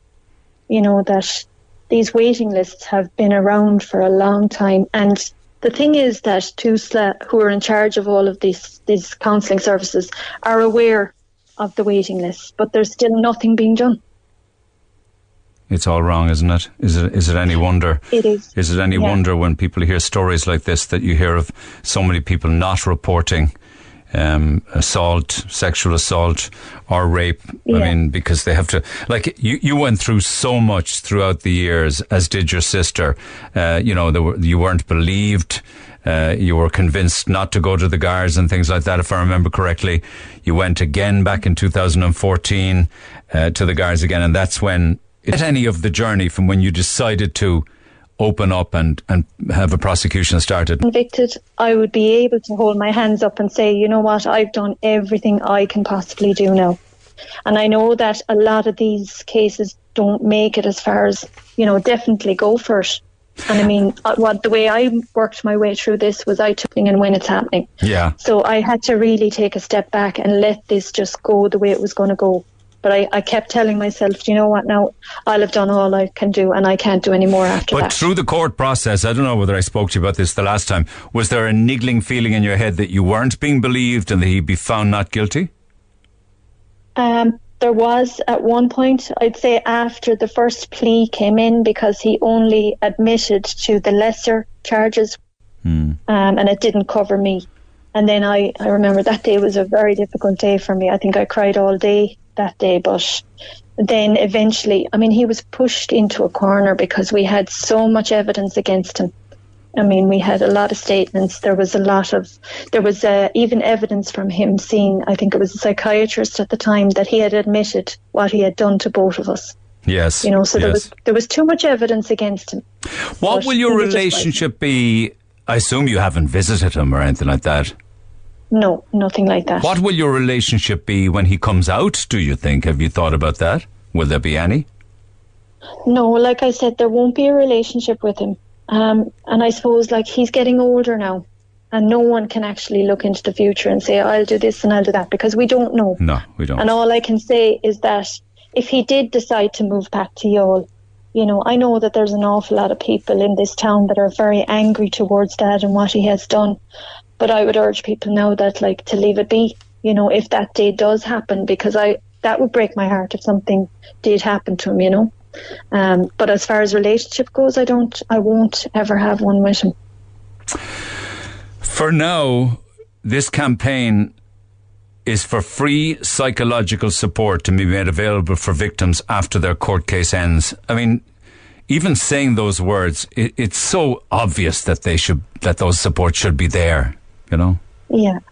really It and is. really and truly. It is like it is really like I mean, and a lot of people probably just assumed it was there. Yeah. That we had a lot of support. I mean, I spoke to. I'm in touch with Fiona Doyle as well, and she had to find her own counselling for the past ten years. She's in counselling, but she's on a reduced rate, and that's an awful lot of money for her to to have to pay out for her own. You know, it's just it's just not right. You would assume right. that it would continue on. You, would know, think and I that it would be a what if- basic human right. Yes, it is a particularly to something, particularly something that happened to uh, Irish, in your case, an Irish woman as a child. Yeah. And I suppose my friend always said this to me that, you know, do the state not have um, a duty of care towards me because I was a child when this happened, you know? And that's a fair point as well to make that, you know, do they not have a duty of care in general to these victims, like of, of all crimes really, after the court case? It's a difficult time for all people to have to go up into that courtroom. It's horrible up there. you know? Yeah, I mean, if it was a, a broken body part, it would be fixed an awful lot faster, wouldn't it? Yeah, well, yeah, You know what I mean? hope. You know, Yeah. true enough. Um, would you say you're at peace? Um, not complete peace, but I am in a good place now. I am definitely. I feel like I am, but uh, like I said, I am on medication, a low dose medication now to mm. help me with that. Mm. And you know, it's recommended that I stay on that for a while, and I am going to. I've no, I've no shame in saying it, because I think there's a bit of a stigma around admitting to, you know, feeling that way, feeling like you need something to help you. But I don't I've think no stigma. I don't think stigmas bother you, Amy. I just don't. No, I think no, you're in a very. I think you're in a very strong place. I'm amazed. It's it's so interesting to hear that the Bible and your faith got you through all of this.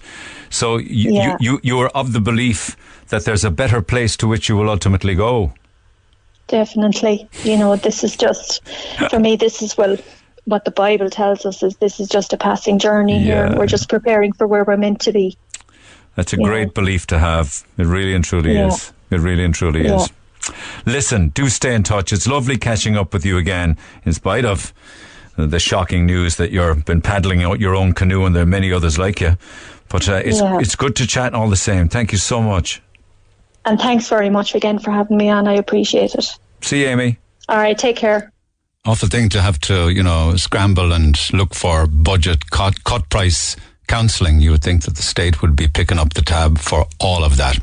Sally Hanlon called to say that their services are always available for victims of crime, uh, and they do fantastic work helping people in that regard. And she said that if Amy wants to get in touch, she certainly would love to be able to work with her and help her. So, their support after crime services are available, and they have a Cork number. It's 021 432 0555.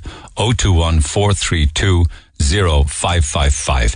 Call the Neil Prendeville Show now. 1850 104 106. Okay. Red FM. Sean makes an awful lot of points about uh, the city on Saturday, and one or two in particular regarding why did Dunnes Stores put up hoardings over the windows? Do they think that we're all thugs? People have a right and a duty to protest at the tyranny of this state. The people protesting on Saturday were a credit to themselves, to the city, and to our country. He says, I think St. Patrick's Day, Ireland's national holiday, would be very appropriate for the next protest. Meanwhile, of course, other issues that have been uh, a consequence of uh, COVID and indeed all of the restrictions and the changes over the past 12 months includes people's mental healths. Health, I should say. And a worn out paramedic got in touch by email this morning and says, I know that there aren't any official figures on suicide Um, but let me tell you, as someone who is a paramedic and working on the front line, a lot of our emergency calls now are to attend suicides. The most worrying thing is also these poor souls are so, so young and they can't take it anymore. On any regular night in the critical department unit, you can have up to four patients who have attempted suicide nightly. It's so sad seeing it, and it has made my job so much harder. So, for those who are saying this talk of an increase in suicide isn't happening, it is. Uh, and it's signed worn out paramedic. Get it off your chest. Text the Neil Prendeville Show now 086 8104 106. Anyway, Red FM. Thank you for the texts on tonight's uh, conversation interview with Oprah and the Royals, Harry and uh, Meghan. This has nothing to do with Ireland, nothing to do with us, us, nor would I pay a single euro to watch it. Um, well, you are actually because RTE bought the rights to it and they outbid Virgin, so you're paying for it whether you like it or not. Meghan is a master manipulator and she's trying to repeat what happened to the late Diana, which is now happening to her. It will be an award winning performance. Harry is a brat. Time now, the Queen takes uh, his titles and his lineage to the throne away, says Shiona. Somebody else says, always remember Meghan Markle is an actress. Uh, on the Royals and the interview tonight, I think uh, as Prince Harry's grandfather is seriously ill in hospital, the timing of this documentary is in poor taste. Meghan is an actress and always will be. Oprah, who is the face of Weight Watchers, is another actress. Like Meghan, her family also rubbished many of her claims regarding her childhood and her family. I imagine it's fair to say that birds of a feather, they flock together, says Anthony. Another one. What a load of crap listening to that SHIT first thing in the morning. We in the Republic don't want that. Better off listening to Mickey Martin than that. At least he puts us to sleep with his dithering and mixed messages, says Jerry. There was somebody said to me the weekend they were comparing two different photographs that they saw. It was actually a Twitter post. I can't remember who it was, but I thought, wow, that's that's spot on. Um, everybody was giving out and talking about this photograph of the royal family that precluded in the photograph Harry and Meghan at one stage, and he was saying online, I don't know why everybody's getting so worked up about this photograph that precludes Harry and Meghan from it when they should be getting worked up about this photograph. And of course, it was a photograph of Prince Andrew and Epstein uh, walking in um, in Central Park. And so that's the one they should be honing in on. Andrew. Uh, not Harry, nor Meghan, nor the Queen, nor the royal family. But anyway, uh, this is another clip that you're going to see tonight on the show, should you choose to watch it. Remember, I was telling you that Harry said that his dad stopped taking his phone calls. Apparently, at one stage, Charles said to him, Put it in an email, is what he said. Put it in an email. Two conversations with my father um, before he stopped taking my calls, and then said, Can you put this all in writing, what your plan is? Your father asked you to put it in writing? Yeah. Uh, he asked me to put it in writing. I put all the specifics in there, even the fact that we were planning on putting the announcement out on the 7th of January. So you just said that your dad stopped taking your calls. Why did he stop taking your calls? Because I took matters in, by that point, I took matters into my own hands. It was like, I need to do this for my family.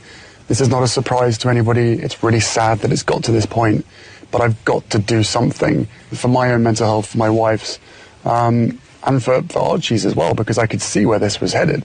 I know. The whole thing's very cringy, isn't it? Watching the internal fighting of a family, and any and what do we as Irish people care about any of this? Surely this is exactly what we're all against as Irish people and what we've been through. But there you have it, nonetheless. Uh, apparently, it's going to be well watched tonight. Talking about watching things, I mean, this is the crazy world we live in these days. So. I wouldn't even go on about people who start sentences by saying the word so. So, I'm currently looking for cheaper accommodation to help me save for a mortgage, but I'm shocked at what I found to be on offer. And I don't know whether it's a he or a she because it doesn't say. But here's one example. It's an advert over two pages. It says, shared bedroom with couple, females preferred. What's worse is someone was interested in the ad. People are actually viewing it. What is the world coming to? Who would want to share a room with a stranger, let alone a room with a couple and the beds pushed up together? Seeking females, thought you might be interested. It's crazy the accommodation being offered these days, the conditions and the prices. And there's the ad. double bedroom with own toilet facility available for sharing with a working couple. Females preferred. One minute walk to the nearest bus stop. 350 euro plus utilities per month. So you pay your share of the bills and it's 350. And you're in the same bedroom as what they call a working couple. They'd be working all right by day and by night. Would you do it?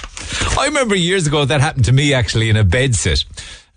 Years and years and years ago. I mean, I was in all sorts of bed sits and flats and all sorts of different places around the city. But I suppose when you're young, you kind of say, oh, yeah, why not? Here I go for it. This buddy of mine, well, kind of half knew, nice guy, I haven't seen him in years. He said, um, I don't know why it happened. Uh, he said, is there, is there any chance that it was a bed set? So everything is in one room. You got the kitchen up at one end, you got your bed down at the other. And it was in a, it was in a house and it was all split into rooms. You lived in the room. So the bathroom and the shower was down at the end of the house. So everybody had to share that. But he said, um, would you like to split the rent? I don't know why I did it, like, because it wasn't, it wasn't if the rent was huge. So all of a sudden then his, he arrives and puts the bed in slightly away from mine, but it's such a small place, they're next to each other. And that was fine for a day or two. I regretted it straight away when I saw how cramped it was. And, you know, all of a sudden I was thinking, oh my God, like, I, I kind of liked it on my own.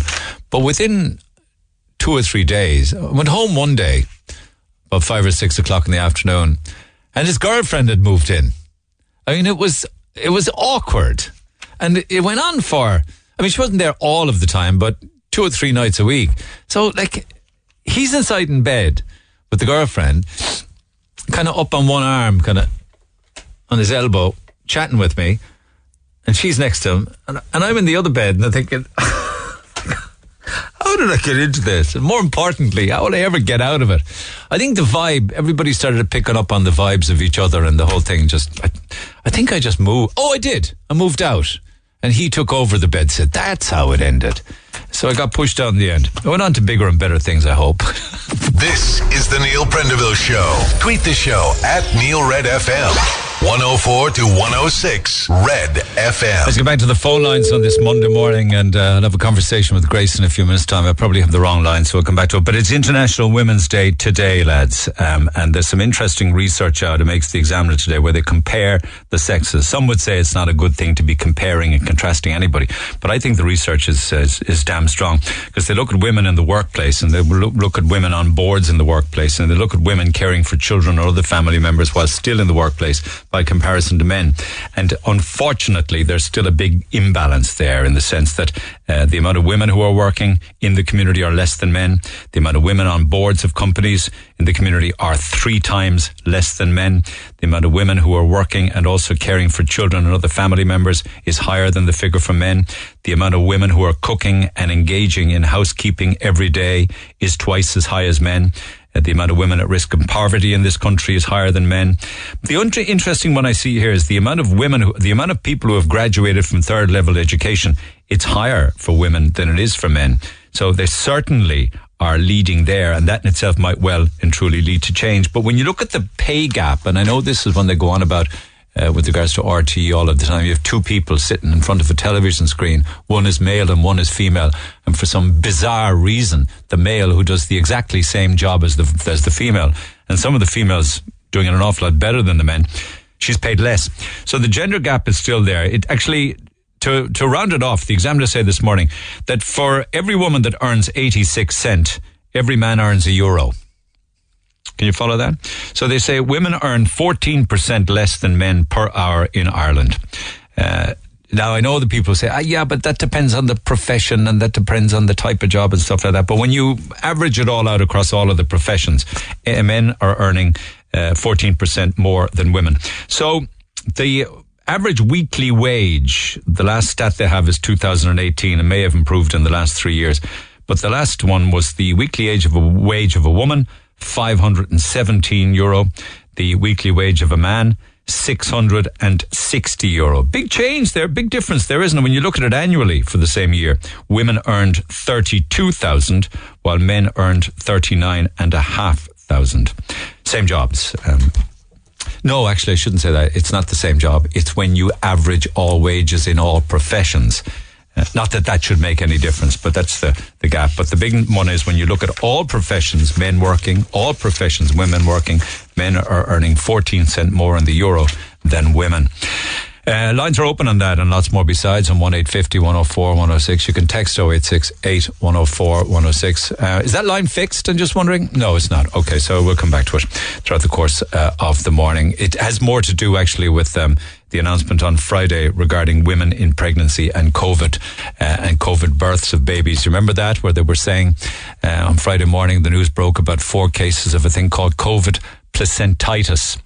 Uh, it had to do with stillbirths.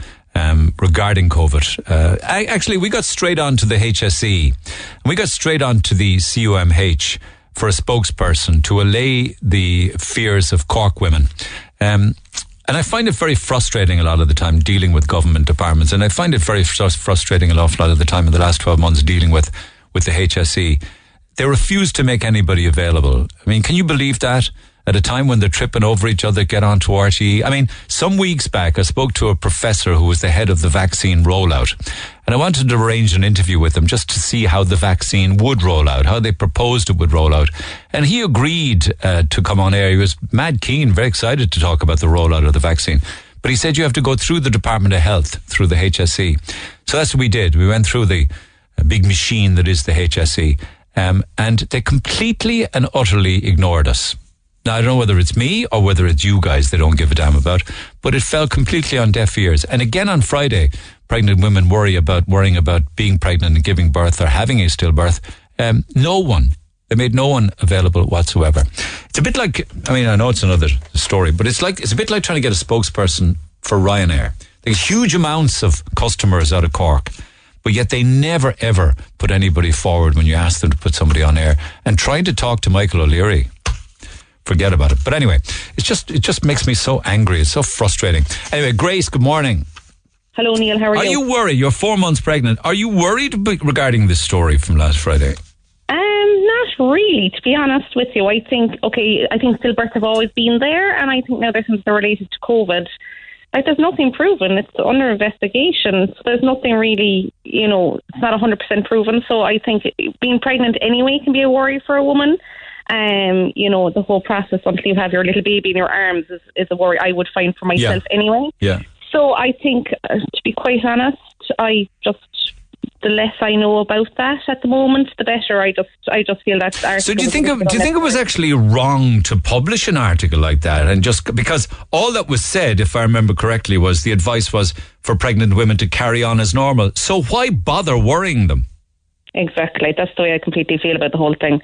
Um, I think the article was very unnecessary. I think it was awful. I think it's putting, you know, scaring women that you just don't need that fear added to pregnancy. You know, it's it's there's a lot to deal with hormones anyway while you're pregnant, and then that on top of it all, I, I'd say something if it was proven, but it's not. So, you know, I think I just leave that be for the time being until there was more evidence. And are pregnant women taking any more precautions now, do you know, than say when we weren't in lockdown or COVID or a pandemic? I would definitely feel personally, I just feel I'm a lot more wary of it. Like I was, you know, taking my precautions anyway, but I just feel, I suppose, it's not just myself anymore. You know, I'm, I'm carrying a baby now, so I feel I've also got that worry. So, yeah, I probably am. Not that I'm doing anything different, but I am more conscious of it. Well, you're probably not mixing or socializing, obviously. That's No. one big change. Yeah, exactly. But other than that, like there's not any kind of different supplements or medical advice that you're taking, no? No, vitamin D, they've been saying, you know, to, Yeah. to spray that underneath your tongue. And I was doing that anyway, even before I got felt pregnant, um, because I, I work with the public anyway. Um, but now, obviously, I'm, I'm definitely, you know, I'm still taking it. Yeah, um, it, it just seemed a bit OTT at a time when people have enough to be worrying about. Uh, Do you think that it should never have been written, never mind published, and that nobody should have had to read it? Um, yeah, that's probably yeah. I would feel like that. I genuinely think there's enough. I think having a baby. I this is my second pregnancy, um. So obviously it's it's very different. I just feel there's enough, especially if I don't know what I'd hate to be a first time mother in a sense. I just feel I kind of know what's ahead for me. I, you know, my husband could come to my first, you know, all the scans the last time. Yeah. I think there's enough to deal with at the moment. Being quite honest, um, My I've more fear of going and having the baby and my husband not being able to be there with me. You know, just only being there for such a short time. I'm more worried about that than a stillbirth at the moment. I know. just, yeah. I think there's enough to deal with, and when you're pregnant, I just feel you know you don't need that stress. Yeah. You know, Yeah. Particularly when the advice, particularly when the advice is only along the lines of carry on as normal. exactly. You know what I mean? Don't there are no precautions necessary other than the normal. No. ones. And I just think we're dealing with precautions as best as we can anyway. Like, you know, as I say, I am pregnant, but there's I've been doing all these anyway the last twelve months. There's nothing majorly different, you know, either any of the lockdowns that I've been doing. So I think you just need to take care of yourself really and, and not worry about it. Best of luck with it. Best of luck. Is your your business is closed at the moment? Is it? Yeah, my business is closed. Yeah, Are you worried about that? business. Um, I am and I am not. We You're in fashion, are you? business. We're in fashion. Yeah, it's a closed shop. So we started an online boutique. Um, the first lockdown, I got the website up and running. And to be honest, I, I made my business. You know, I'm still there. We're doing really well.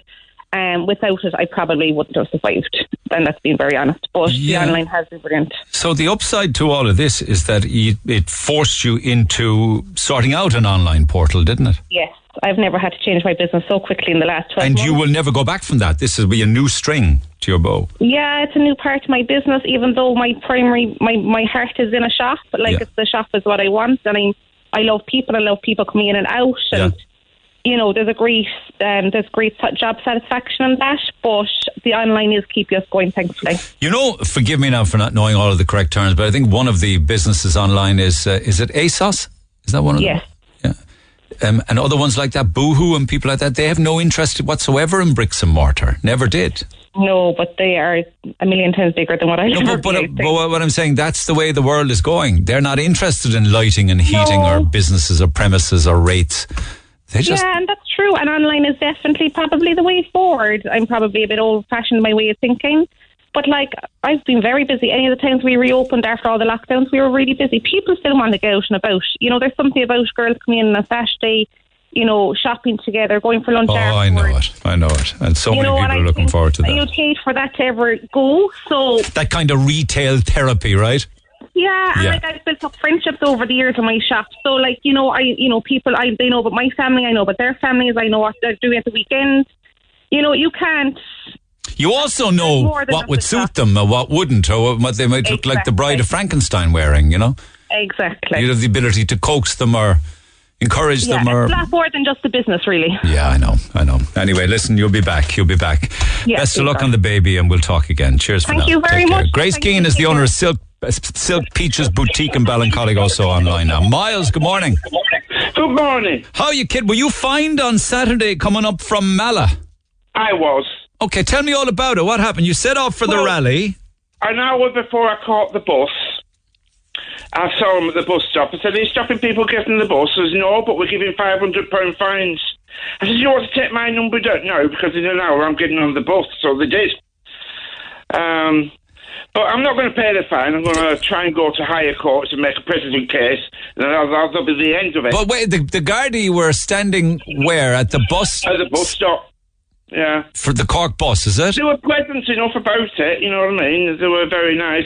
I, I told them if anybody denies me my constitutional rights, uh-huh. they'll be done for repression. For repression. Uh, yeah. okay, They're so my, my constitutional rights. It, the Constitution hasn't been overturned. We have no referendum. So I still have a constitutional right. So what- If, if the Constitution's banned, the United Declaration of Human Rights gives me a right to travel. So they said to you, what do they say? Are you going to Cork and what reason is it? Well, I, I, I asked them if they're stopping people getting on the bus. Said no, but we're giving them five hundred pound fines. So I said, take my number now because I'll be catching the bus in an hour. And sure enough, I came back an hour later. I was getting on the bus and said, "You're going to get a fine." I said, "Looking forward to hearing from you."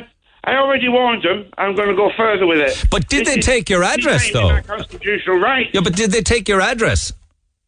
Oh yeah, I gave them my address before an hour beforehand because I warned them I was getting on the bus. And did they write it all down? Yeah, yeah, And they did say to you, you are going to get a 500 euro fine. yeah. Okay, okay. Well, I fine didn't actually say how much. A hundred maybe. Is it a hundred or hundred and fifty? I think one of the two. Right. So either way, I'm not paying it. What will you do when the fine arrives then? I'll frame it. It's going to be part of Irish history. Okay. The time, the time the government oppressed us more than any other time. And will you go to court? I'll have to. And what if you refuse to pay a fine in court and the judge says he's going to give you a week in jail? Then I'm going to do my week. Do you think that a prison governor has time for somebody that caught a bus and what? Who's going to release a murderer? So you think that you'll go in to Cork jail, be processed, and just be left go straight away? I should imagine, but I'm going to appeal that anyway. So you're kind of to looking. a higher court and make a precedent case. You're kinda- so nobody else can be fined. You're kind of looking forward to getting the fine, then, are you? I actually went to the beach the other day hoping to, but there were nobody there. Why do you find that funny though? And many other people would love to go to the beach but don't. Uh, well, it's, it's sickening this because people that are rich enough to live within distance of the beach have got it to themselves. Out there, so okay, TDs can go to the beach.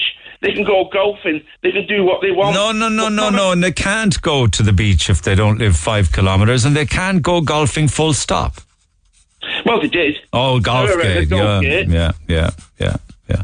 And tell and tell me, okay, If you live within five kilometres, you can go to the beach, surely. okay, and tell You me, know, what did you think uh, of? exclusion zone? You can, yeah. Well, I mean, it's your beach. If you're within five k of it, then you can walk on it all day long.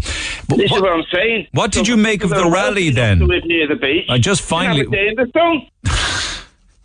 There's no, there's no beach in Mallow though. No. So tell me, what did you make of the rally? All right. Well, that's it went down very well. Okay. Very peaceful. yeah. Um, the guards were very nice, except for the ones in the response vehicles. They were really annoyed because they weren't getting any work. They wanted to go and bash some heads. They did not want to go and bash some Oh, heads. they did. I spoke to them. It's going very, very friendly and smooth, isn't it, lads? And I just got thrown at. They can't wait to go in with the truncheons. Not at all. I was there as well. I just can't agree with that. It's just just the attitude on them in the response vehicles. They were near the bus station. The the, the common plod that walking around, they were all friendly, and I was chatting to them. And The common plod were very friendly. The rapid Yeah. response vehicles not so. yeah, Okay. yeah. Okay. All I right. tried speaking to a couple of the response vehicles. They just gave me a dirty look. They didn't like me saying it's all going peaceful, isn't it, lads? Give me a dirty look. Did you have any problems getting back to Mallow on the bus? No, they didn't try and No. find you. No. Okay. No. Okay. I've never had a trouble going to Mallow before because I go regular. Will you tell me when you get the fine? Will you will you come back to me and just let me know when the fine arrives? Yeah, but I go regular. Today they're always stopping people because it's denying us our constitutional right to protest. Yeah, I mean, maybe if you'd worn a mask, you might have got a better reception from people. You know, protest with a mask Uh, on. I've got physically. medical exemption for that. All right. Okay. This is why I'm sick of this this lockdown rules. I'm going in supermarkets and being refused to be served. Oh, you don't wear a mask in the supermarket. uh, any particular supermarket, obviously, you wouldn't want me doing that. What do they say to you? Uh, you're not putting my life at risk. And does that annoy you? Oh, of course it annoys me. Yeah. Uh, I, I complained on a website and they said, oh, the manager will contact you within two days. A few times it's done that. Um, about a week ago. But would it would it not would it hurt you that much to put a mask on for the ten minutes you're inside in the supermarket? I can't. Why? Cardiovascular problems. Yeah, but you're well able to talk to me there. I mean, like I am, but I'm not wearing a mask. with the mask. And I'm not walking. I'm sitting still. Okay, okay, okay. So you do you not say to them, "I can't wear it for medical reasons," Yeah. and they still ask you to leave? No, I've not asked me leave, just refused to serve me. Okay, okay, okay, my man. Listen, thanks for taking the call. Let me know when the fine arrives. All right, appreciate it. thing, Neil. Okay. I apologise for having the loudspeaker on and re- Not at all. Miles. You're fine. You're But I'm a fine. Bit deaf. You're okay. Well, you got through the conversation I just fine. to you and to the public. Take care of yourself. I'll talk to you when the fine arrives. We'll have some more chats at that stage. Lines open at 1850 104 106. Big response, actually, uh, from my conversations on Friday regarding regarding uh, Gordon Elliott, um, the horse trainer sitting on the dead horse. So we'll do all that in calls on the way after the break. The Neil Prendeville Show on Cork's Red FM. Our phone lines remain open after midday. 1850 104 106. You betcha. You can also email Neil at uh, redfm newfm.ie and get in touch with me on my own Instagram page as well. Oh, oh, interestingly, as well, on, on the weekend, I saw a Facebook Live. Um, it was the cannabis protester Martin Condon. He went to Anglesey Street Garda Station at the weekend with a cannabis plant, a small little, cute little cannabis plant. Um, tiny little one in a pot, and also some cannabis in his pocket. And he went as an act of civil disobedience. He says the um, he was protesting because CBD stores were being raided and what have you. And he went in. I think he was saying in the video that the guard was saying "Are you serious about this? Do you really want to do this?" Uh, he wanted to be prosecuted so he could have his day in court. So the guard took all his details inside Anglesey Street and I imagine that he left the cannabis plant as evidence and he left the cannabis as evidence and he went on his merry way and is now awaiting his uh, court date so he can protest in court. So that was an act, he called it, of civil disobedience. Um, asking to be arrested. He wasn't actually physically arrested, but he will be issued now with some kind of a fine or a summons to appear in court. Might get an opportunity to talk to him uh, at some stage during the week. Lines open at 1850 104 106. So I'll tell you about my own story there earlier on with regards to uh, bed sits. And then because it started with a, a, an ad that says that there is a, a bed for rent, but you're sharing the room with another double bed and a couple in the double bed. So you're in the same bedroom as them, and it's 350 euro a month in Ballincollig, and you also share the utilities. Um, uh, they're obviously they say also um, that woman. I mean, I don't know who you're sharing the bed with. Is it uh, the room with? Is it you and two other women in the bed? Because they're saying female preferred. Not quite sure why, because in the double bed it could be a man and a woman. So I don't know what the backstory to that is. But Trish, good morning. Hi Neil, how are you? Good. Did you have a bed sit back in the day? I think bed sits are back again now. They were banned for a long time. I think they're back now, aren't they? Well, they're supposed to be allowed, yeah. Yeah. Well, when I came to Cork first, like, you know, being green from the country this is, and we were very green then, like, When's this? The back end of the 70s, was it? 79. Okay. Where'd you come up from? West Cork? Yes. And you come up with a buddy of yours, is it? Pardon? Did you come up with a friend? Is it the two of I you? I came on my own at 17. Okay, so you needed somewhere to live. Go ahead. And well, I we went to Anchor. We, I went to Anchor first, and I, I had I was I had accommodation was provided there. You paid for whatever sub sub subsidised, I suppose. And then Okay, the job. Would have been Foss back in the day, yeah. Exactly. Yeah. And then I got a job in Sunbeam. So we had to get, I was looking for accommodation. This other girl anyway said, we said we'd go together. So we got a, a place in near quite close to the city centre. And um, there was two beds, fine. There were there were uh, fixed beds onto the wall. That, was grand anyway. We weren't along there at all. And I don't know, whatever happened. Six beds? No, sorry, the fixed, fixed beds. There were six Fixed onto the wall. you know. beds, okay, yeah, okay. beds, sorry. And um, it was long at all. The landlord decided he'd come in and paint the place. I mean, like, you think he should have that before we moved in, but anyway, no, he was going to paint the place. And of course, like, the other girl had a very infectious laugh. Like she was always laughing, and we kind of had a joke about what would you do with a man with glasses. In those days, how would you do with man with glasses? This is a laugh like with us anyway. Anyway, What's the end, wrong with men with glasses? But Anyway, that's for another day. yeah, that's another. day. we we, we get around that now. but We didn't know then. But uh, anyway, he decided he he painted the place anyway. And he would say paint the place anyway. And um, I went to the loo, as the loo was. Well, it wasn't wasn't that far away enough from the from the room, like. But he locked me out. Uh Of the room? Uh oh. So after that, there was three in my relationship because she had come everywhere with me. She could never stay at home alone. I could stay at home alone, but she couldn't. What what happened when he when he locked the bedsit door? He tried to do something. But did he really? Like, did she tell you that he did? She did, yeah. She told me, yeah, but uh, He tried it on. a little bit, yes, yes. So she was clearly panicked. Did she try and unlock the door and get out? But she, she couldn't. He had her in a compromised position. And how did you get in? Well, I, I eventually, I mean, then he did open the door eventually. Because you're I banging on if it. Oh, yeah, I, well, I was banging it, but I don't know it- which one opened the door. I can't recall that now, but uh, she was, I mean, she was frightened, but I mean, she used to always have this laugh, like, it because I suppose he must have, he must have fell for the laugh anyway, but um, Jesus, that was it bad was news. it was kind of a shock, actually, you know, because every time I, I there was no phones in, of course, you know, in those days, to, when I'd be sending a letter home, I'd say, please note my new address. because we moved a few times. Well, there would have probably been, you know, with a lot of these flats, if you were lucky, there might have been a call box in the corridor, you know, push button A, push button B, put your money. I don't in. think there was any call box in this place. Public phone. No? I'd say your man was too. He was too. Like he was a businessman. He should have known better. I mean, if, of course, if we knew what, if we knew then what we don't know, Yeah, I know. we would have done. We would have. We, she'd have gone further. Yeah, I know you'd be young and naive.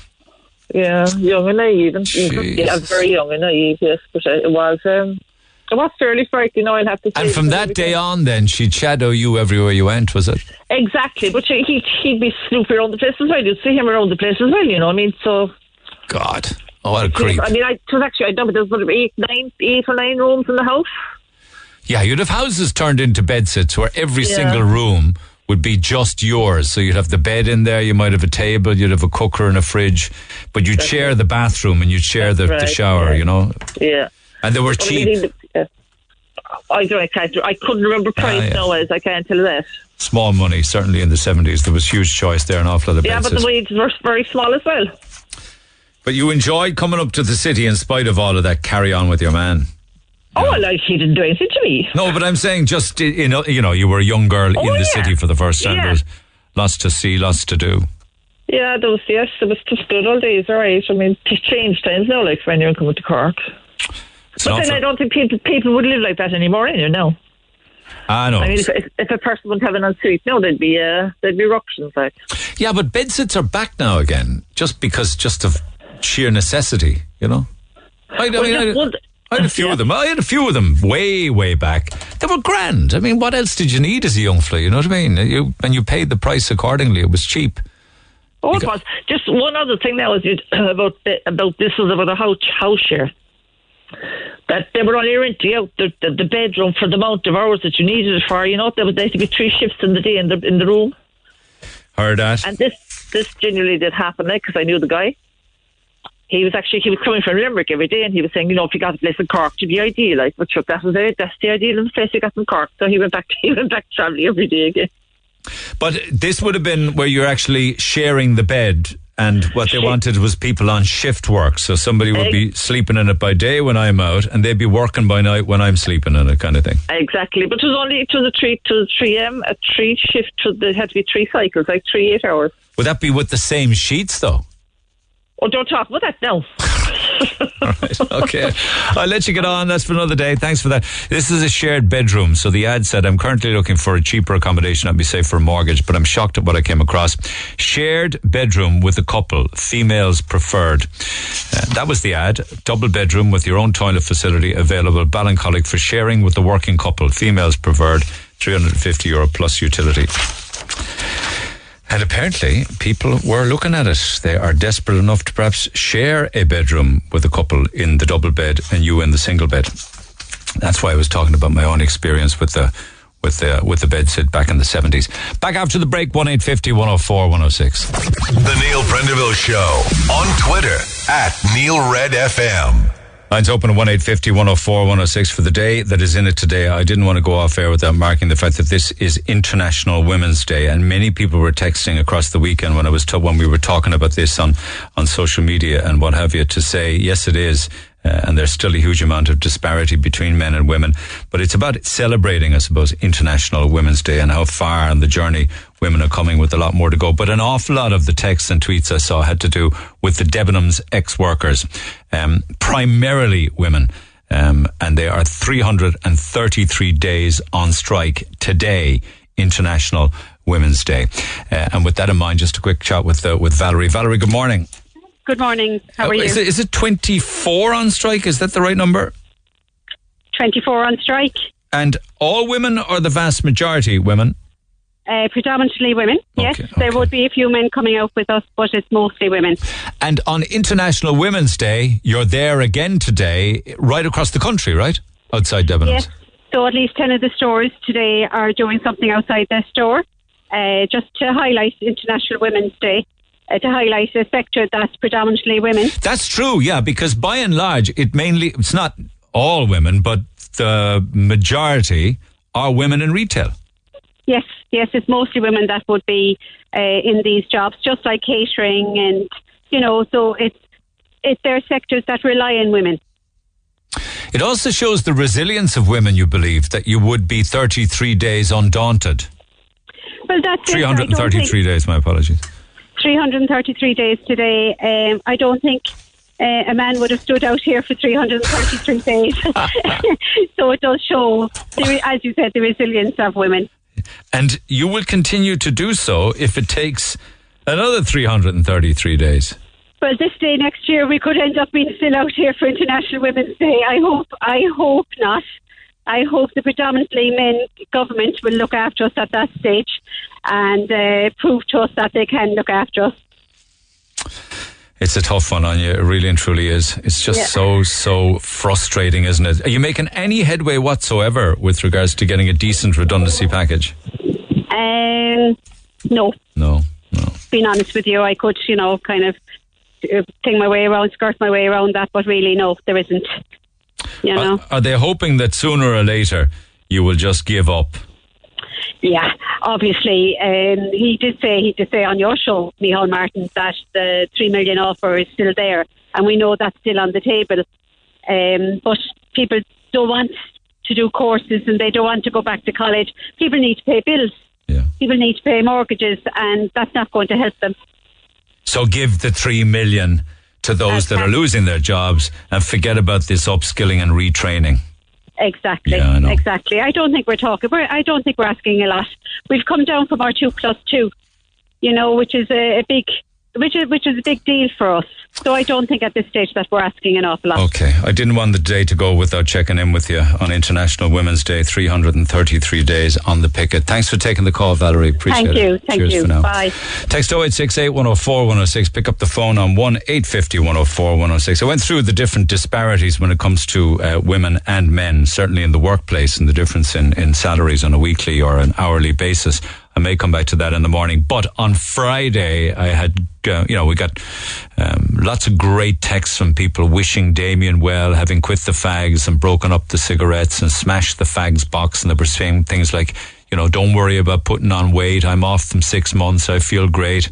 The first week is the hardest. After that, they say if you stay off them for 28 days, you're more than likely to stop for good.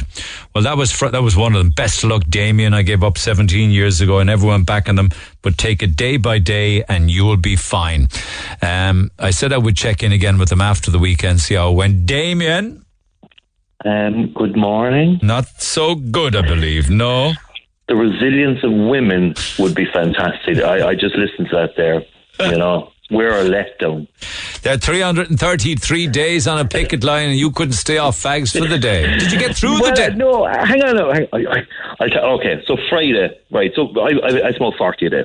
On Friday, I smoke seven. On Saturday, 15. Sunday, Liverpool were playing Bear in Mind on Sunday, 15. Today, zero. Am I supposed to congratulate you for that? 7 15 15 0, is it?